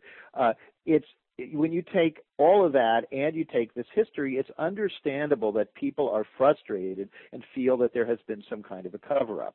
I myself, because I haven't had an opportunity to do the kind of extensive research that would be required, uh, uh, uh, you know, uh, have not formed an opinion what I think uh, and I wouldn't do that because I'm the same way about everything. Until I've gathered the evidence, uh, I, I, I won't uh, I won't say uh, this is what happened because I right. don't know. I will say that people have a basis for being suspicious of their government, uh, uh, irrespective of what the event is, no matter small or how large it is. Well, that's a very responsible answer. Yeah. Uh, the, uh, the the reason why you know I bring this up is, as I understand it, you you talk about family associations and businesses. My understanding is that at that same period of time, the Bush family were meeting with the Bin Laden family. Uh, and were even involved in, in having them leave at this particular time. We haven't made this issue a big deal on well, our show and haven't talked about it, but given what you've laid out historically, to me it makes one of the strongest cases for us to even responsible people out there that don't want to be, exaggerate to really suspect to want to ask some hard questions about this key event in world history that changed world history, changed the role of these figures like Rumsfeld and Cheney that you mentioned, uh, the whole direction of our country itself and the rest of the world. That it would be reasonable to assume that we should dig deeper. Correct? That's right. I mean, basically, nothing should be off the table uh, when it comes to uh, examination of our country's history. Um, you know, this kind of subject, you know, calling for looking at, let's say, that commission to see how thorough their their job was, about how well questions were answered. That's all appropriate. And and by the way, uh, again, an, another topic in Family of Secrets. I don't want to sound like a broken record, but I've got chapter and verse on the Bush family relationship with the Saudis. A lot of this is new material, uh, never published before anywhere, and it is about the relationship uh, of a uh, friend of the Bush family uh, who appears to have been put in business with uh, two of the wealthiest Saudi families, one uh, one of the top banking families, the other the Bin Laden construction uh, family, uh, and and this appears to again have been arranged uh, by uh, Poppy Bush at the time that he was CIA director. So there are all kinds of relationships there that we don't uh, we don't fully consider. Um, and again, this doesn't necessarily mean that anybody was in league with Osama, who, to be fair, uh, was uh, uh, essentially cut off by his family. But it explains a little bit of the background and the complexities and the alliances, uh, you know, that exist mm-hmm. and that complicate things. Mm-hmm. But now Osama was a CIA agent or had cooperation with the CIA up to that point in time, correct? Well, that that's correct. I mean, the the uh, the entire uh, uh, um, uh, movement uh, fundamentalist movement uh, in, in many respects, uh, as it is, is currently constituted, has its roots uh, in policy begun by the United States government in order to stalemate the Soviets and trap them in Afghanistan. Right. Another whole interesting subject. Uh, this was uh, largely begun actually under Carter by Zbigniew Brzezinski. Uh, but uh, yes, absolutely. Um, those they right. they they trained and uh, and and and armed uh, the same people who ended up mm-hmm. being our, our number one enemies. Mm-hmm. Used our weapons. Well, you, you made me feel better mentioning Brzezinski. At least we have him there looking over us in the current administration. The other dark Sith Lord. That we've been able to keep some of these guys involved. Uh, moving on to the last s- segment of our show, um, I'd like to focus a little bit on something that cuts a little closer to home in our audience. Uh, and that is, um, and, and, and, we'll explore other facets of George W. Bush in this last segment. But one that I want to make sure we get in is this whole religious conversion experience that was such an important factor for our evangelical listeners. Uh, although I, I had my suspicions about him early in his run, uh, once the the other preferred characters to candidates started winnowing out, uh, it, it got pretty tight uh, as far as the selections. And of course, it's that whole left-right paradigm where where we're sold to go for the lesser of two evils. Uh, but regarding his religious awakening, can you give us some insight on your research that might change our view of the history of that whole change in his life? Sure. Um, I want to refer your listeners uh, to chapter 19 of Family of Secrets. It's called The Conversion, and it is entirely on this subject. There are so many nuances that, that I, I do urge people to actually uh, go through this very, very carefully and see what they think. Uh, I don't consider myself an expert uh, on, on, on, on these areas, and so I approached it more uh, as a reporter. Uh, but some of your listeners may understand more, some more of the nuances of how this played out. But I can tell you this. Um, uh, the Bush family uh, was always interested in, uh, as all politicians are, how you get elected. And um, I tell the story in this chapter uh, where I interviewed uh, a man named Doug Wead, and Doug uh, uh, is uh, uh, the son of a I want to say Pentecostal minister, uh, and he uh, uh, has been very active with all kinds of religious causes and all uh, motivational speaking and with advising uh, uh, political figures. And uh, Doug and I spent a whole day together, and he showed me a lot of documents. Uh, he had gotten to know the father, H.W. or Poppy Bush, early on, and in, in the Reagan administration. Ronald Reagan had picked up most of the evangelical vote in, in, in 1980, just as Jimmy Carter, interestingly, had in 1976, being, of course, born again himself uh, a very devout man. Uh, and and Poppy Bush really was seen as this sort of not very religious, uh, uh, uh, you know, Episcopal uh, fellow. It's Dr. Future back at Future Quake with Tom Burt Munro Bionic. Burt Munro, yeah, that's right. Very Fast. world's fastest man. Uh, and any comments? None. Let's talk. Let's talk about Merv. Merv. Merv, tell our listeners how to contact us at Future Quake. Future Quake radio broadcasts are archived at www.futurequake.com, suitable for downloading or streaming, as well as other show information. Email Dr. Future and Tom Bionic at drfuture at futurequake.com. That's D-R-F-U-T-U-R-E at futurequake.com. Tell us your name, city, and radio station or internet, and if we can use your name on air. Comments on the show's topics or guests, or suggestions for future show topics or guests are most welcome. Dr. Future and Tom will discuss selected emails each week during the radio broadcast. Okay, we got to say goodbye. Bye. Uh, come back to the last installment tomorrow. Until then, we hope your future is always bright. Have a good day. Ciao. Join us next time as we dare to experience another aftershock of a future quake. quake, quake, quake.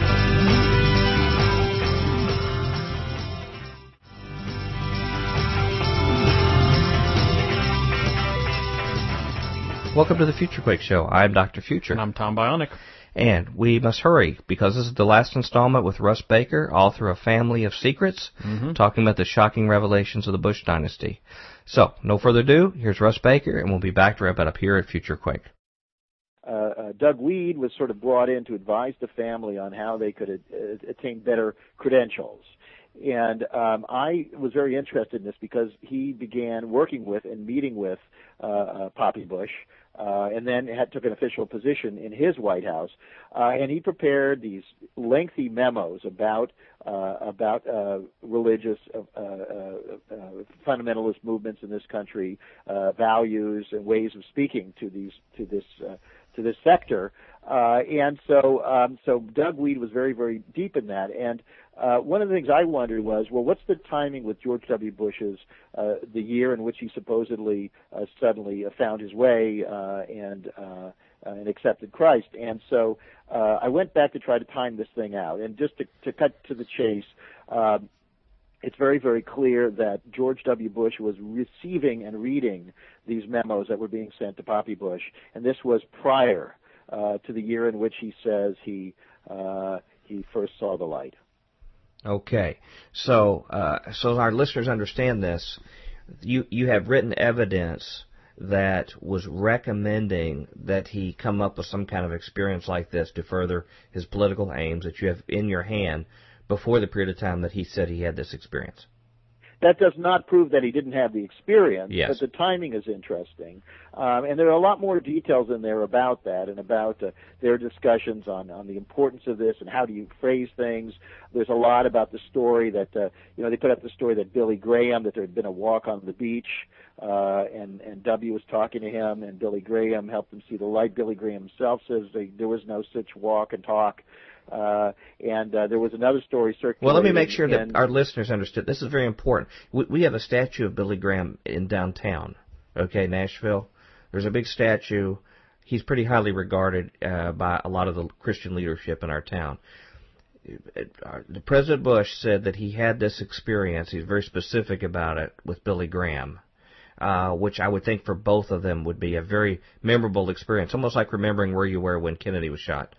Uh, they both had this memorable experience, but we have Billy Graham, who, you know, most people, evangelicals, believe is a reputable source, saying that he doesn't recollect such an event. Is that what you said? That's right. Okay. I'm sorry. Yeah. Pr- proceed. I'm sorry. Please Continue. Yeah. Now, now, now, as importantly, uh, you have to look at what was going on. I mean, uh, I go extensively in Family of Secrets into the whole question of George W. Bush's military service record, which is extremely important and still unresolved. And we know that. Uh, and one of the things I talk about is how what happened to uh, CBS and Dan Rather uh, basically convinced most of the media to just forget about pursuing this question of a commander in chief who himself may have skipped out on two years of mandatory service during the Vietnam War. Obviously, a very legitimate issue, uh, considering that he took us into Iraq, uh, that a lot of people were dying there. Uh, uh, all of this is, is, is, is appropriate to look at. And uh, uh, during this whole period, um, Uh, uh, you know, so you go back and you see that that there are questions about what he did back in the in the 70s in terms of his military service. You then look at his businesses, the failures of the businesses, very very strange companies that kept rescuing him, companies with Saudis and ties to the Shah of Iran and the dictator Ferdinand Marcos of the Philippines. It's enough to make your head spin. But I, in Family of Secrets, I, I go into detail after detail after detail on this stuff. So here's a guy of business failure, uh, uh, some sort of a failure in his, as a flyer during during the war. He appears to disappear from his unit. Uh, he uh, is alleged to have uh, problems with the bottle uh, all of these other things. He has no distinguished record at all. And suddenly it's the mid 80s. His father's getting ready to run for president, and the son, who is a key advisor and consulted to his father, suddenly begins cleaning up his act. He goes to Colorado Springs, which I know is a very important uh, symbolic place uh, mm-hmm. for uh, uh, for conservative Christians. Right. Uh, he goes there, and he it's his birthday. They tell this story that one, you know, he has dinner with his friends, and the next morning he wakes up with a hangover, and he resolves never to drink again. Well, I think it's quite possible never to drink again. But that was a calculated, it appears, a political decision for the Bush family that he had to clean his act up because a he his father was going to be running for president. He was the eldest son with the same name. He was going to be one of his top advisors, and he was already himself uh, dreaming of a political office. He had, you know, he had already sought unsuccessfully uh, a congressional seat from Texas himself in the 1970s, and so he decided he had to clean himself up. So we have the story of the ending drinking. We have the story of the walk and talk the beach with Billy Graham. We have all of these things, and boom, he's a new man, and he's good to go. I'm sure you've heard the story, um, and, and he re- he uh, related this when, when he was interviewing you, Dr. Stan Monteith. He's told it several times. But he, he was part of a delegation of, I believe, 25 of the top evangelical leaders in the country. Uh, most all the other ones household names uh, that, that lead these main groups that were, that were brought in and organized to basically take a look see at George W. and confirm, give their author- the authorization that he was this changed man, and to get them on board. And Dr. Stan mentions that he and one other person there could sort of see through what was being said and could tell that it was insincere by by every uh, back feeler that they had, you know, of discernment. Uh, but but these kind of things evidently were organized to to try to get the the religious element on board where where his father had failed to try to make corrections. Is that what you see? Well, th- that's what everything points to. I mean, there's more than that. Uh, uh, according to Wead, uh, the the uh, um, um, the father's campaign actually had spies in Pat Robertson's campaign. You know, the Pat Robertson running against the father. Uh, they had these spy, these people who were not really for Robertson, who were Robertson supporters, and then all of a sudden they all announced that we're switching to Poppy Bush. You know, I mean, uh, you, you see a pattern here, and it's very, very cynical and deeply troubling because uh, in this country we have this, you know, what do they call that? The culture war, you know, between right. uh, between uh, uh, Christians and, and, and non-Christians or between believers and non-believers and between left and right and everything. And I think a lot of this is fabricated. I think that when it comes down to it, when you invite somebody over for dinner and you talk to them, I don't care if they're a, a, a, you, from one end of Christianity to the other or they're a Jewish or they're a Muslim or whatever they are, when you start talking to people and you talk to them about do they want to protect their family, right. do they want a relationship with their neighbors, do they raise their children, to be honest and work hard, that this is uh, uh, uh, true of, of, of all people. And so these battles where we're all at each other's throats, uh, a lot of these, when you really study it, you find out that these are calculated, uh, what I call psyops, the term psychological right. operations, by very powerful people who want everybody to take their eye off the ball, which is who's running things and is this good or bad for all of us. Well, well, Russ, to reinforce, said it better. Yeah, that's a common theme on our show, what you just said, Russ. And um, I come from a very uh, Bible-based evangelical background. I didn't have politics shoved in my throat by my family, but I was immersed in a culture that was definitely a, a certain persuasion. Our show began on not on this current station, which would definitely probably be more that inclination, but our, our Future Quake began on a station that was run by extreme left-wing uh, persons uh, here in this town. Uh, that was my first exposure to people like this. And I, what I found was was that they had many of the same concerns I had, the ones you mentioned, concern about the welfare of, of families, our children, that they would be safe, that all people would be taken care of. May disagree on whether the government was the best person to accomplish it, but but the idea that everyone in the community would be taken care of and that virtues would be supported were common, and it became more and more clear that we were being set up by leaders on the left and right that that picked our battles for us and chose the battles that would be innocuous, keep us distracted, while they did their very business.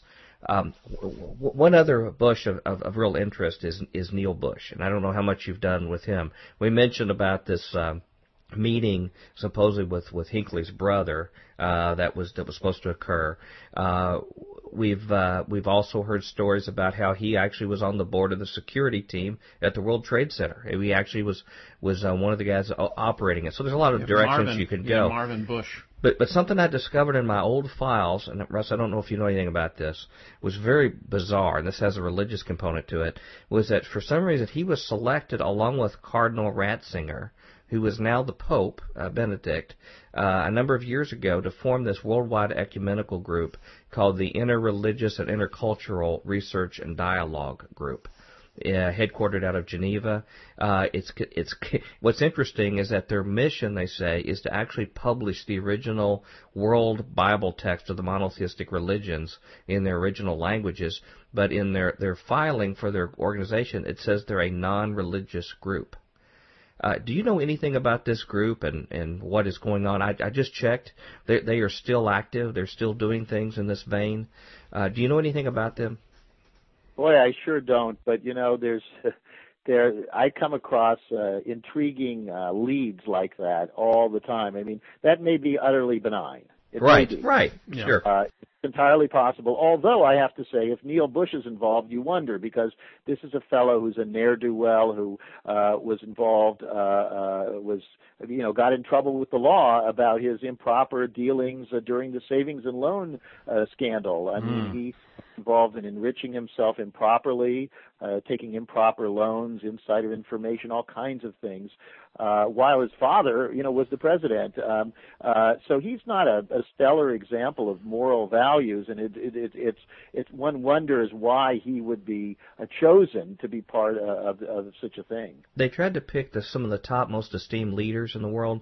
Uh, I think at the time, Cardinal Ratzinger Ratzinger had the position of the chief inquisitor of the Vatican. That was the title he had before he was moved up to Pope. But why they have an association? Uh, also, uh, leading um, Muslim uh, leaders like Prince Hassan of Jordan was part of this group. Uh, other facets, even Eastern Orthodox Church and others, were part of this group. And it just seems like a bizarre curiosity that they would associate themselves with Neil Bush. Now, I mean, my guess would be, and I have no basis for this other than logic, that they were looking for uh, the uh, some sort of imprimatur from a presidential family, and that was the best they could get. Hmm, maybe. Hmm. And, and if our listeners come across this, I'd like to know further what what you all find in this area. Um, from your research, can you tell? And this this is your opinion, okay? I wanted some commentary from you based upon the research, and uh, we're going to distance your your your uh, opinion from that of the hard data you've shared to date. From your research, can you tell if this family and its legacy perceives themselves as having some kind of destiny in America or some kind of mystical calling or something like that? Have you come across any writings or reason to believe that they see themselves as some deeper calling? You know, I've asked myself the question in all the time I was working on this, and I do with everything I look into. The the question is why, uh, and and this is actually why I how the, the way I named our nonprofit investigative reporting site. Who, what, why? with the emphasis on the why, because of course uh, in journalism you're told to uh, every story should say who, what, when, where, why, and how, and so mm-hmm. who, what, why? And the same thing in this instance. Why uh, why do they do the things that they do? Um, I, I don't know the answer. I'd like to continue researching it. I certainly was fascinated uh, with the um, uh, the role that many of these people have in uh, various types of secret societies, which appear to identify themselves with what they what they perceive as ancient heroic strains running through history. And so some of these people are members of groups that identify themselves with the Knights Templar, uh, through the Catholic Order, the Knights of Malta, or, or through uh, uh, through through um, high level, you know, Scottish Rite Masonic circles and what have you. Uh, how you justify doing so many of the horrific things to humankind that that that these uh, uh, that these uh, individuals in these uh, in these networks uh, end up perpetrating, uh, I don't know. Um, they have found some way to justify what they do, but of course, you know, everybody justifies in their mind some reason that they're not bad. Mm-hmm. Right. Well, you know, just uh, some things come to mind. For example, an inauguration address from George W. Bush, talked about that there was a calling to an ancient destiny, uh, fire in the hearts of men, a destiny that is still to be fulfilled.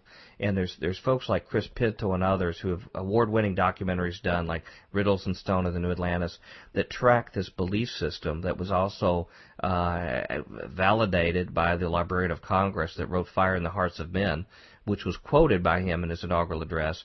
Uh, and, and uh, the gentleman who was the Librarian of Congress wrote that these uh, occult secret societies of Western Europe really had more to do with the founding of our country and this general mission than the Enlightenment itself, which is interesting from a person of his position to say, uh, in that these quotations were taken directly out of this. So I think that would be very interesting territory for you to pursue, uh, to look at gentlemen like Chris Pinto's doc, uh, documentary, his research, and others, to find out that there is a connection to this Platonic uh, d- desire to spread democracy around the world, which certainly would help explain what we see happening in Iraq and elsewhere. Uh, it's it's not something that, that evangelical Christians would expect. It has, takes a little well, different you know, direction. We're, we're, we're complex uh, creatures, and however you identify yourself, you may be an evangelical Christian, but you could also be a Republican or a Democrat. Uh, you could be in management or in uh, in labor. Uh, you could be you're, you could be a lot of different things, mm-hmm. and and a lot of these people are a lot of different things. And so what you're talking about is entirely possible that some of them uh, share these belief systems. Some may share them more than others. Right. Some may not have them at all. People form all kinds of alliances for lots of different reasons, and I think that's why what I tend to do is err on the side uh, uh, of caution in in, in trying mm-hmm. to pull out a, a powerful and simple uh, explanation for what is mm-hmm. probably fairly complex. But when you bring this hard data out that you've laid forward before us, it allows enlightened individuals that care to know. You give them the raw data they have to form their own conclusions, and that's probably one of the best things you can do in the spirit of journalism. In, in closing here, um, do do you find anything troubling at all with the current administration we have? At first pass, people would say this is change, this is a radically new departure. Is there anything that's sort of keeping your eyebrow raised for future research about what's happening now? I think the most striking thing of all is that uh, is the incredibly narrow range of options that a person entering the White House uh, begins with. And uh, uh, people all over the world are fascinated by this because if you look at other countries, if they had the shenanigans that went on on Wall Street going on in their country, uh, they start taking all kinds of measures. And in fact, other countries do have much uh, uh, uh sterner measures uh, to to address these kinds of things. Uh, they people get toppled. You know, they're the same people who ran run many of those uh, banks and what have you are still on top.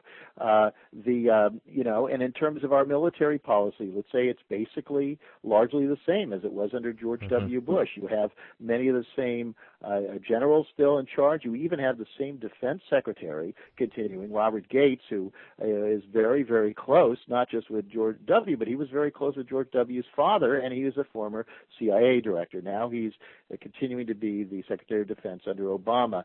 So uh, I think that without judging Obama, and I and I take him at his word, I think he uh, his his instincts are very very different from George W. Bush's. I think his worldview is, and uh, I think uh, he is uh, much less uh, of an uh, of an exclusionist uh, uh, and and, uh, and and has very different positions on things, ranging from whether there is a problem with climate change and what to do mm-hmm. about that, to the proper role of government in regulating excesses mm-hmm. by corporations. So I think he is very very different. But I think that in these major areas, we'll about where the biggest things are at stake, he finds himself with very, very little room to move, and that right. seems to me incredibly troubling. Well, let me let me just summarize because I know you need to go. But something we didn't get to talk about that's a conclusion that I think you have supported in your other interviews is that what becomes clear through these activities of the CIA and other groups is that we have an overt leadership through the president that, that you're alluding to, that where we actually get to elect, put something in that has supposedly far-reaching position and power through the executive branch to conduct things. But then we have these handlers. And some of the handlers can just be staffers or other people that stay when the administrations come and go, that really write the policy in smoke-filled rooms. But then you have groups like the CIA and others who apparently, it appears, have independent agendas that are not laid before the American people, that are not addressed at the ballot box. And they, whether they think they have a virtuous caretaker role or, or are often within, then you have many agendas that happens between subgroups within these. It becomes apparent that uh, they are they are the group that never gets thrown out of office. They're the bums that never get thrown out, and that they are the ones that are defining the constraints that you're talking about. I know that's a little clumsy summary, but is that the gist of what you see going on?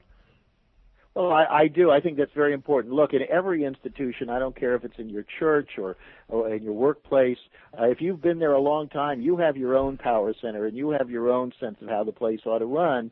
And if a new boss comes in for a while, you're not necessarily, maybe you are, but a lot of people aren't necessarily going to say, terrific, there's a new boss, let me figure out how to do whatever he or she wants to get done. That's not how we're constructed, and so that may be okay to some extent uh, uh, on, a, on, a, on a more localized level. It becomes deeply troubling when you're talking about the, the running uh, of what is still the most powerful democracy in the world. And and I think that that it's absolutely imperative that we begin discussing these things, that we open our eye, eyes, that we learn more about history and and understand the context of what is unfolding right now, and and you know forget about all the yelling on cable TV, but find out what's really going on mm-hmm. in a deeper sense. Because even though it sometimes seems depressing to confront this stuff, the alternative, which is being in the dark and being a victim of this, is much much worse. Mm-hmm. When you when you empower yourself with information, uh, uh, you begin to empower yourself in every respect in your life. Right, and I think we would agree here that evangelical Christians need to be part of that solution of coming to the table as being responsible Put down citizens. The Kool-Aid. Being, being pick up the right, coffee. Being responsible citizens, that's right, and and also admit when we've been had. Uh, all Americans can be had, particularly when we, we want to embrace an ideal and somebody feeds our ideal uh, but but we don't see the other side of it, and sometimes we're blinded uh, by the light. Sometimes in these things. So, uh, in in conclusion, since we I want to just walk out with something positive here, based upon everything you've learned, can you give us any hints that you've picked up? on a more intelligent and wiser way to pick our political candidates for our individual listeners. From what they've learned here, are there some things that we need to look out for and and is there anything that you think is a more positive thing we can do to have at least a better shot of someone who's more honest with the American public? Well, I, I think the first thing, and you hear this time and again, at least in private conversation with members of, of Congress, is that they say, "Gee, you know, I'd like to do a better job for uh, for the public, but the fact is simply I can't because if I don't raise enough money and keep these guys happy and continue to give me money, I'm out and I can't do any good at all." So I would say, uh, you know, whether money is the root of all evil, it's certainly the root of most evil uh, when it comes to politics and governance. And I think the single main thing we could probably do is all work toward creating some kind of a system uh, where our campaigns are not determined by money, and and that does require some kind of a system that they have in in, in many of the countries where there is a cap and where uh, everybody basically gets to spend about the same amount of money and make their arguments, and that already does a tremendous, tremendous, a tremendous distance in terms of cleaning these people up. And it means that when they get to Washington, uh, they don't, as Barack Obama does, have to uh, accept that half of all the money he raised came from Wall Street. Mm-hmm. If that's not the case, you come in with uh, with indi- an entirely different set of parameters. Mm-hmm. Well, you know, another uh, venues that we've explored here on our show, as, as we summarize here, is that we've often explored the fact of trying to reduce the size of government because of the innate corruption and the fact that corporate interest by the candidates frequently they, that they get try to minimize the impact on those of us out here in the public by minimizing the size of the playground they have and the piece of the pie that they can rule over our lives and try to decentralize and push more of these these uh, activities down to our local governments where we can actually have a more direct role decentralize the power so you can't have families that come in and steer a large ship uh, with everyone. Uh, you, you still have the issue with corporate domination, and Christians need to be more aware of that and acknowledge that. But a lot of that can be controlled by our own personnel decisions, by our own personal decisions of what our families buy, what we choose to purchase, how much of the system we choose to support. But we need to have these kind of dialogues, and I want to thank you for your honest reporting. Mm-hmm. And just let you know that you're welcome back here anytime, Russ. I hope you found this a, a place where you can do something constructive when you come back and share your information with us. And I want you to tell our listeners again how they can get your book. I consider it essential reading as well as uh, what they need to pass on to their friends. And also how they can get a hold of your website to have another independent source of news. And I hope you give us permission to quote in our news segments from that website as well. So please give us that information in closing. Sure. Uh, well, it's been a great pleasure to be on the show. I think your your questions and your comments have been very, very interesting and very useful, and I've enjoyed it. Um, uh, the book is called Family of Secrets. My name is Russ Baker, R U S S B A K E R. It is out in hardcover, uh, and it is also going to be available in paperback uh, within a couple of weeks. Um, um, and um, uh, we have a website, familyofsecrets.com. You can go to that site, and there's a link from there that'll uh, take you uh, to uh, Amazon and, and, I believe other sites where you can purchase the book, or you can support your local bookstore. Go in there and order it there. I, I, t- I tend to like to support local uh, bookstores. Mm-hmm. Um, and then uh, we have the nonprofit who, what, why.com. If you go to the site, you'll see it's really just a placeholder. We just have a little bit on there right now. We're trying to raise money from the public so that we can hire up a staff top-notch investigative reporters and continue to do on a regular basis the sort of work that I did uh, in Family of Secrets. And so we're hoping that people who hear these sorts of interviews respond and say, "Hey, I'll go there." And you know what? Even in tough times, I can give twenty dollars a month or whatever it is, because again, this is the secret. When the public supports things, and this is what you were just alluding to, when the public is directly involved in things, just by definition, it's a whole lot better. Mm-hmm. That's exactly yeah. right. And if you don't mind, we'll put those links up uh, next to your show here, archived at future futurequake.com. Uh, and uh, uh, can we can we cite your news stories here when we do our news reports here? Oh, sure. Okay. Well, we'll certainly do that to let people know about it. And uh, those of you who care about uh, truth and independent reporting, Christians in our audience, it'd be a good idea if you went over there and made a donation to that and just give it in Jesus' name. Uh, Jesus was the way, the truth, and the life. And if someone uh, he was is, not the he was not the cigar-filled, smoky back room. right. If if someone's looking for truth, even though they may have differences than us in different ways, we need to promote truth in every factor that we know how to. And that would be a good way to do it is to support people like Russ Baker, who is being very responsible in the information that he shows. Uh, he's doing it in a way that, that can be constructive, and we thank you. And would you hurry up and write another book and come back on our show? I'd be delighted. Thank you very much. Thank you, Mr. Thanks. Baker, and thanks again. We're back at Future Quake with Dr. Future. And Tom Frozen Bionic. Yes, a little cold in the studio here, Mrs. Future, keeping it cold. Mm-hmm. But someone who was warming to you is Merv, who can tell you how to contact us at Future Quake. Future Quake radio broadcasts are archived at www.futurequake.com, suitable for downloading or streaming, as well as other show information. Email Dr. Future and Tom Bionic at drfuture at futurequake.com. That's D-R-F-U-T-U-R-E at futurequake.com.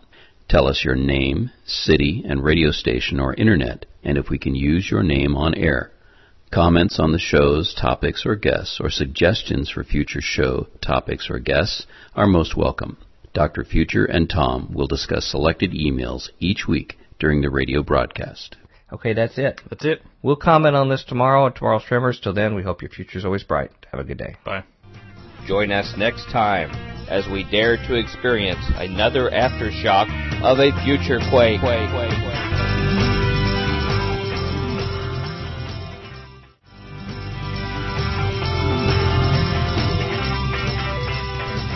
Welcome to the Future Quake Show. I am Dr. Future. And I'm Tom. Didn't know I was getting into mountain warfare training here, coming into the studio, but apparently so.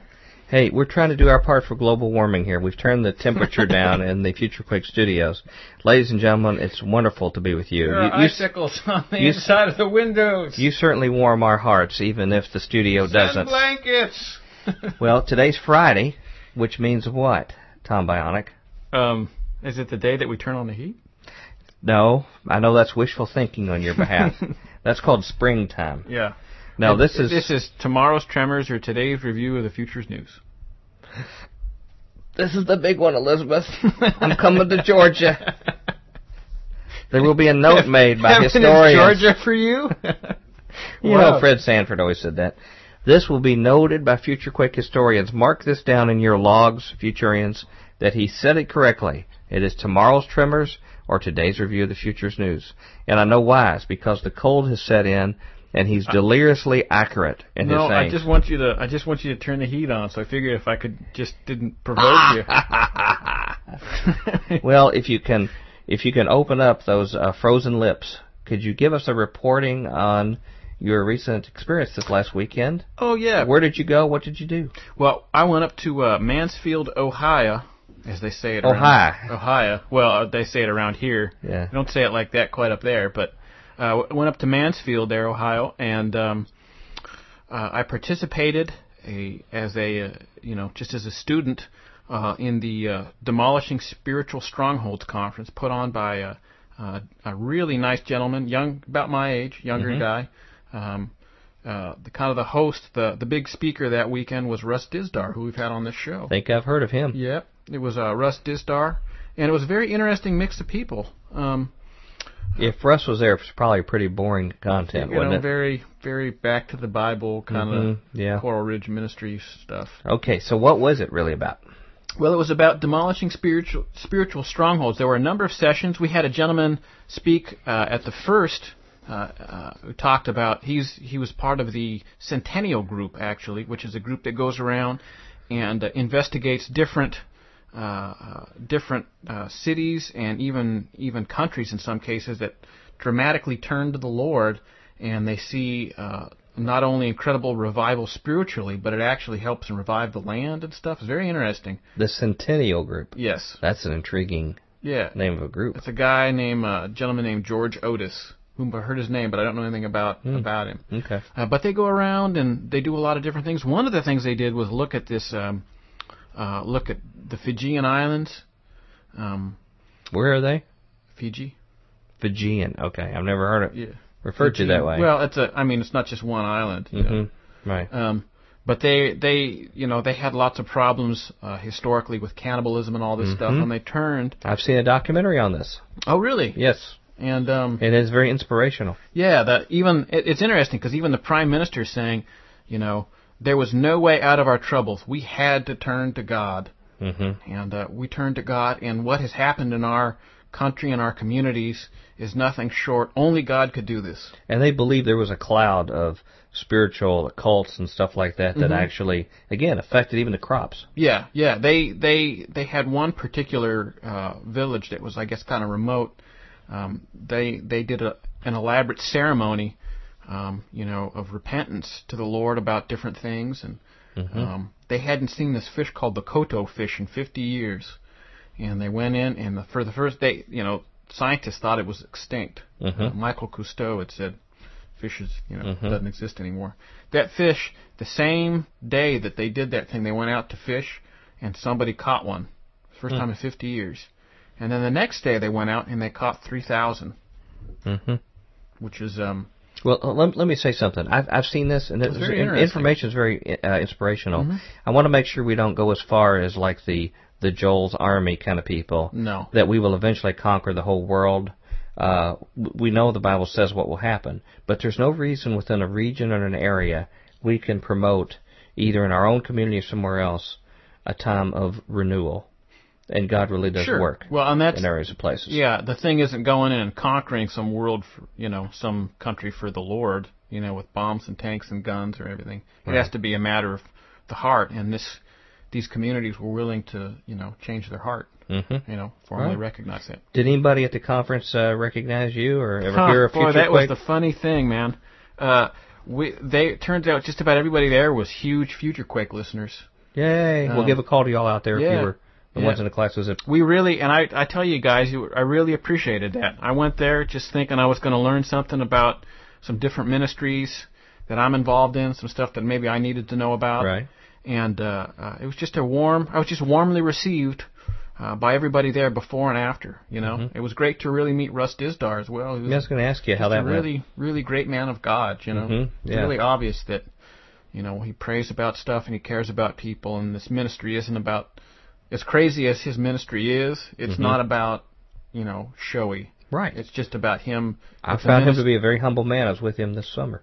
It's a ministry of, of caring and reconciliation, hmm and that's how he views it. I believe. Yeah, when the Lord's hand is on you, because your ministry right now, even in its early stages, this new, new thing uh, is growing, and so Yeah. Look forward to hearing from Yeah, it in it's the future. kind of like the Book of Acts. Tell it, tell you the truth. Mhm. There's been some really interesting things. only on a larger scale. Yeah.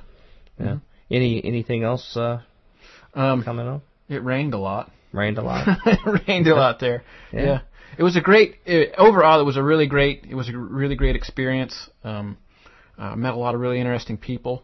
Uh, met a couple of former uh, um, police officers who actually work in the same thing and were going there for um, training. You know, Christian Christian Right. gentlemen. right. And uh, uh, there were a couple of people here who decided they were kind of. They felt the need to work in this area, and another gentleman was actually uh, working in that area actively with the help of Russ and some other people, Hmm. sort of forming his own Shatter the Darkness. Well, you know, praise thing. the Lord. Yeah, it's very, very interesting. Praise the Lord. And, and as we've documented on the show, uh, there's no better time than now for intervention like this to be going on. Yeah. Really. Mhm. If I can give you a little trip report about myself this weekend, it was a big weekend for both of us. Uh, I was at the uh, Radio Liberty Conference with Dr. Stan Monteith Oh man, out cool. in your stomping grounds. I It know. was out in the greater Santa Cruz area. I'm glad I went to the Mansfield one because if I would have went to the Santa Cruz one, I would have had to rent a surfboard. Oh, is that right? Yeah, Yeah. I couldn't couldn't have stood it. I, just, I got to do it. Love to have a picture of Tom Bionic, uh, you know, shooting a curl on the front of FutureQuake.com. Um, got to meet some really cool people. Not only Yeah. Dr. Stan, who th- that was the main reason I went, was just to express my gratitude to him. Mhm. You know, he's 81 years old, Mhm. and he has been faithfully since I think what 91 or something, doing his radio show, which is like five hours every oh, day. I thought it was longer than that. I thought he was way back in the. Well, I know his study has gone on that long. I'll have to go check and see. It's in the Precambrian era. I don't Yeah. think they had a movable printing yeah, with type the press. 90s, like 1890s. Yeah, but uh, he has been faithfully serving way before you and I ever thought about doing anything Mhm. like this. Yeah. And uh, Tom Tom Horn was there. Oh, great. Was very sick, but once he got there speaking, he just brought down the house. Very very funny, but a lot of new information, stuff that has not been on Raiders. No, that he talked about some stuff from his book. Mm-hmm. He's he told me that there'll be a lot of stuff seen in the book that you'll be surprised to see. But somebody else who I met for the first time was was uh, uh, William Grigg. Oh, great. Hey, it was really great to be him, and I met Corinne and the kids, and uh, they were just wonderful to see them. hmm And uh, uh, a lot of people hadn't been experienced with him, although he's often on Radio Liberty. Mhm. People had not heard him speak, and he made a huge impression. I'll bet. We had a former member of European Parliament who spoke, and uh, Katherine Albrecht Mm, talked about yes. the spy chips Mhm. and technology, and she said she'd like to come on our show here. So, Great. I'd so it was great. It was a great time. It was really good, very instructive kind of thing. And Mhm. I know we've got news, but Did you eat at Charlie Hong Kong's by chance? didn't really. It was just really all business. Oh, too bad. Really, I, you know, 'Cause I don't ever really stop and smell the roses on these Man, there, trips. there's that place and uh, uh, Gordita Burrito right around the corner from where I used to used Mm. to live. Yeah, I guess I'll have to turn around and go back. Yeah. I used to live over at the corner of Branson 40 and 12th. Is that right? Yeah, it was just a couple of I blocks. saw a, away bi- from a black monument there. They actually had something on a Yeah, pedestal. like somebody somebody actually like There was a bust of you. from the yeah hmm from the wires. This is the. Bionic Festival. yeah. Well, hey, uh, you got a story you want to do first, or me, or how you want to do Um, I'll go. Okay, All right. lay it on us. Houston, we have a problem. Uh, this is a uh, actually a, a short letter uh, written by Bob Lemmer, Aubrey Aubrey M. Farb, and Tom Roberts that I got off of a Misha site. I- Okay. I, read this morning, and uh, Good old Mish. yeah, we've talked several times about how uh, different countries are, you know, we're in serious financial straits, and some smaller communities uh, have gone broke. Well, the city of Houston, um, here, I'll, well, I'll just read. The city of Houston is financially broke, and it appears that the mayor who takes office in January 2010 may have to captain the city through bankruptcy procedures. The city's unrestricted assets were 1.2 billion short of the already recorded corresponding liabilities these assets were needed to pay as, as of fiscal year end June 30th, 2008, according to the city's latest, latest publicly available audited comprehensive annual financial report. The 1.2 billion shortfall was a resulting was a result of operating losses totaling 1.5 billion for fiscal years 2004 to 2008, applying the full accru- accrual basis of accounting used in the private sector. So, Hmm. uh, these That's big. That's one of the biggest cities in the country. Yep, and they're saying that it is financially broke. You Hmm. want you want to you want money, Houston? Sorry, don't have any. So is like Detroit looking to be like one of the more lucrative places right now compared to these other cities? Yeah, like places like uh, uh you know Angola and stuff have more Hmm. have a more balanced budget. Well, speaking of that, we've been sending so many, so much money out to other countries to rebuild their infrastructure. Uh, looks like we're going to be a third world country here pretty soon. Is that the? That's the gist of it. I'll uh, skip down a paragraph here. The city is in the city is in this dangerous financial position because its total spending since fiscal year 2003 has greatly outstripped its total revenues in that period. And the rate of growth in the city's total revenue since 2003 has, in turn, greatly outstripped the city's rate of growth in population plus inflation.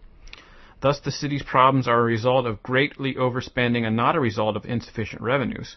All of this occurred before the current severe recession. Now the city has added has the added burden of the recession. Uh, the city is in a real financial dilemma because it's because now its two principal sources of general funds are in trouble: sales taxes and property taxes. Uh, it appears to us that there may be no viable alternative to bankruptcy proceedings, and thereby positioning the city to regain control over its overspending.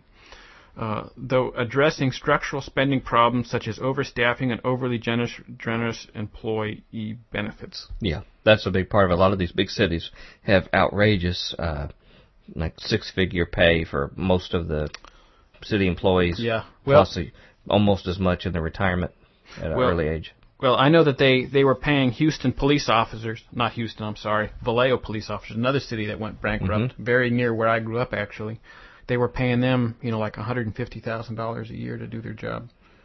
which is more than most CEOs of Yeah. companies. Well, to tell you the truth- I'm not minimizing the fact they're in harm's way. Okay, I don't mean that, but Although to tell you the truth, there's no way that I would be a CEO in Vallejo or a or a or a police officer. or a police officer.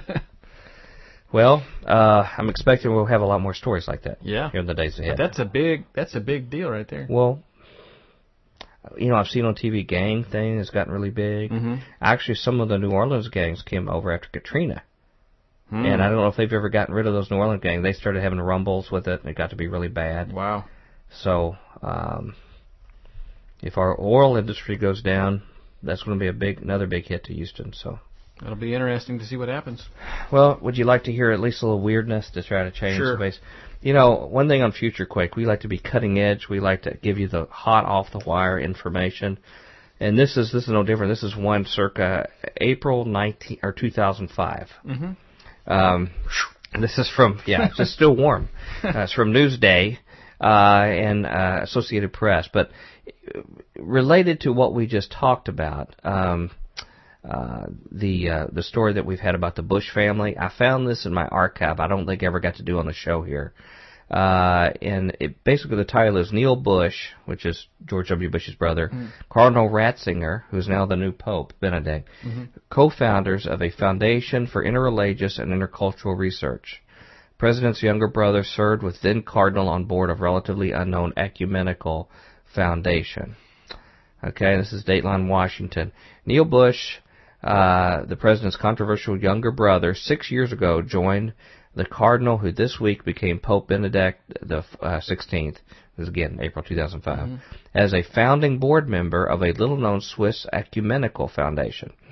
The charter members of the board are all well-known international religious figures, except for Bush and his close friend and business partner Jamal Daniel, whose family has extensive holdings in the United States and Switzerland. Public records show. The Foundation for Interreligious and Intercultural Research and Dialogue was founded in Geneva, Switzerland in 1999 to promote ecumenical understanding and publish original religious text, said a foundation official. Sweet. Now this is just getting me feeling like that triple IHS I went to. You know, yeah, it's getting a no similar kidding. thing. Okay. Besides then Cardinal Joseph Ratzinger, who I believe was filling the order of the Inquisition or the Inqu- chief Inquis- inquisitor of the Vatican. Yeah, mm-hmm. uh, founding board members included Rene Samuel Sirat, former chief rabbi of France, Jordan's Prince Hassan, a Muslim dedicated to religious dialogue, the late Prince Sadruddin Aga Khan, another prominent Muslim, Olivier, uh, Olivier uh, Fatio, director of the Institute of the History of the Reformation, and Foundation President Metropolitan Damaskinos, a Greek Orthodox leader. Uh, Gary Vachicouras. The guy's name, first name was Metropolitan? No, that's his position. Oh. His office, religious office. Uh, a theologian and foundation official in Geneva, uh, Geneva would not explain in a telephone interview yesterday why Bush, who has no clear public connection to religious causes, was on, was on the first board. He was interested at that particular time, said Vachicouras of Bush. But like some other initial board members, Bush is no longer involved. Ratzinger also left a few years ago and was replaced by Archbishop Michael Fitzgerald, who was responsible for ecumenical relations with the Vatican. Still active is Daniel, a this is his Bush's friend, uh-huh. a Syrian American who has family active in the Orthodox Church in Geneva. This is an Orthodox layperson, he said. Uh, neither Bush, who is now president of the educational software company Ignite Learning, in Austin, Texas, nor Daniel returned calls. Uh, in his highly publicized divorce last year, Bush revealed he and Daniel are co-chairs of Texas-based Crest Investment Company, which pays them $60,000 a year from consulting.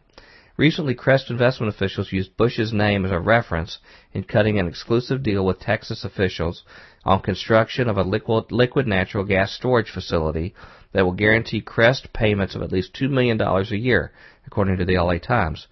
In the divorce proceedings, Bush, this is Neil Bush, mm-hmm. also revealed that while he was in the hotel in Asia, women on at least three occasions came into his room and had sex with him. Uh, Daniel. it sounds like you're laughing that women like, had sex with him. No, it just sounds the way that it's talked about is like he was just kind of laying there and he woke up and they were yeah. like standing in front of him. Right. Uh, Daniel hosted Bush's second wedding at his home. Hmm. Now, I read other references about this. I looked up and it was in Bangkok which is sort of an, a weird place, Bangkok. I think that's where David Carradine went and was mm-hmm. killed in that weird ritualistic thing. Oh, thing. Yeah. yeah. Uh, it says um, Daniel reportedly became acquainted with Bush in '91, the year the Federal Office of Thrift Supervision sanctioned Bush for having multiple conflicts of interest in his role as director of Silverado Savings and Loan, a Colorado thrift whose failure cost taxpayers $1.3 billion. Bush paid $50,000 in the Sweet. settlement of the 1.3 billion we lost. Mm-hmm. The foundation, based at the Orthodox Center of the Ecumenical Patriarch, Patriarchate in Geneva, is listed by Dun and Bradstreet Business Credit Reports as a manage, management trust for purposes other than education, religion, charity, or research. Sweet. Okay, this ecumenical group is not listed. It's not for religion. But Vachicouras said the designation must be a mistake of translation to English, because the foundation is a private nonprofit established under Swiss law. He said the foundation is being relaunched on its mission to publish the original text of the Bible's Old Testament in Hebrew, its New Testament in Greek, and Quran in Arabic. Uh, What kind of a mission is that? I can get on my, I can get on my free computer program and look at it. sounds like there's a story here, unless Yeah. they need a new translation with things saying like differently. Conservative Bible. Uh, Fatio, who left the board three years ago, said the foundation never had any money. Uh, which, you know, with Bushes, usually there's no money around there. Uh, Vachicouras declined to discuss finances. He said, we keep a low profile because that makes it easier to get work done. Strange. So you might want to look up this group, Institute for Interreligious and Intercultural Research and Dialogue. Is that Uh, three eyes? yeah, I'll have to look that up. Uh, yes, it's three eyes. Yeah. Uh, by the way, here's a description of it. It was established in uh, Geneva, Switzerland, May 99, uh, taken by the Orthodox Center of Ecumenical uh, Patriarchate, uh, and inter-Christian and interreligious dialogue. Uh, so it has uh, such dialogues in Athens, Constantinople, Amman, and Jerusalem. The triple IRD. Yeah, Awesome. there you go. I'm gonna start calling them that now. The triple IRD. Okay. Uh, and, and I just looked up something right before we came on the show. That's a more recent thing. It's just a quick word on it. Okay. Um, where have I got it here? Uh, let's see if this is it here. I'll look up and see if I've got the uh, the actual. Do- here it is. This was a, a word document I got off the uh, thing. Um, it says um, they were offering research assistance. You know, they have no money, but they're offering pretty big research assistance to uh, PhD students uh, to go over in University of Geneva. It says to promote the this aim, the foundation offers research fellowships for the academic year 2009-2010. They will grant three fellowships to young researchers having a doctorate, a background in one of three monotheistic religions, Judaism, Christianity, and Islam, and wishing to specialize in the field of interreligious and intercultural dialogue, with a view to highlighting the inexhaustible spiritual resources, so as to overcome the divisions existing in the world and ensure the peaceful coexistence of the peoples, social justice, and human rights. Sweet. Now that definitely sounds like the Triple IHS kind of thing. Yeah. Okay? And it says that they want to promote a deeper understanding of others' ways of thinking, uh, work out models for thought and action. Um, so, and to contribute to an interreligious and intercultural training of a generation of leaders called on to take strategic positions in the religious, social, and political spheres. So they have religious, social, and political spheres. They want to raise the new re- leaders Mm-hmm. that basically believe what they believe. Mm, great. I can't think of a better thing, really. hmm Well, Neil Bush is there to. Neil Bush is there to look at when he's not having sex with uh, Well- women in hotels. Well, You know, that's they- why he's such a religious up, leader. Yeah, they show up randomly in his hotel, apparently. I don't know what happened. They were just so, there. do you think there might be a story to this group?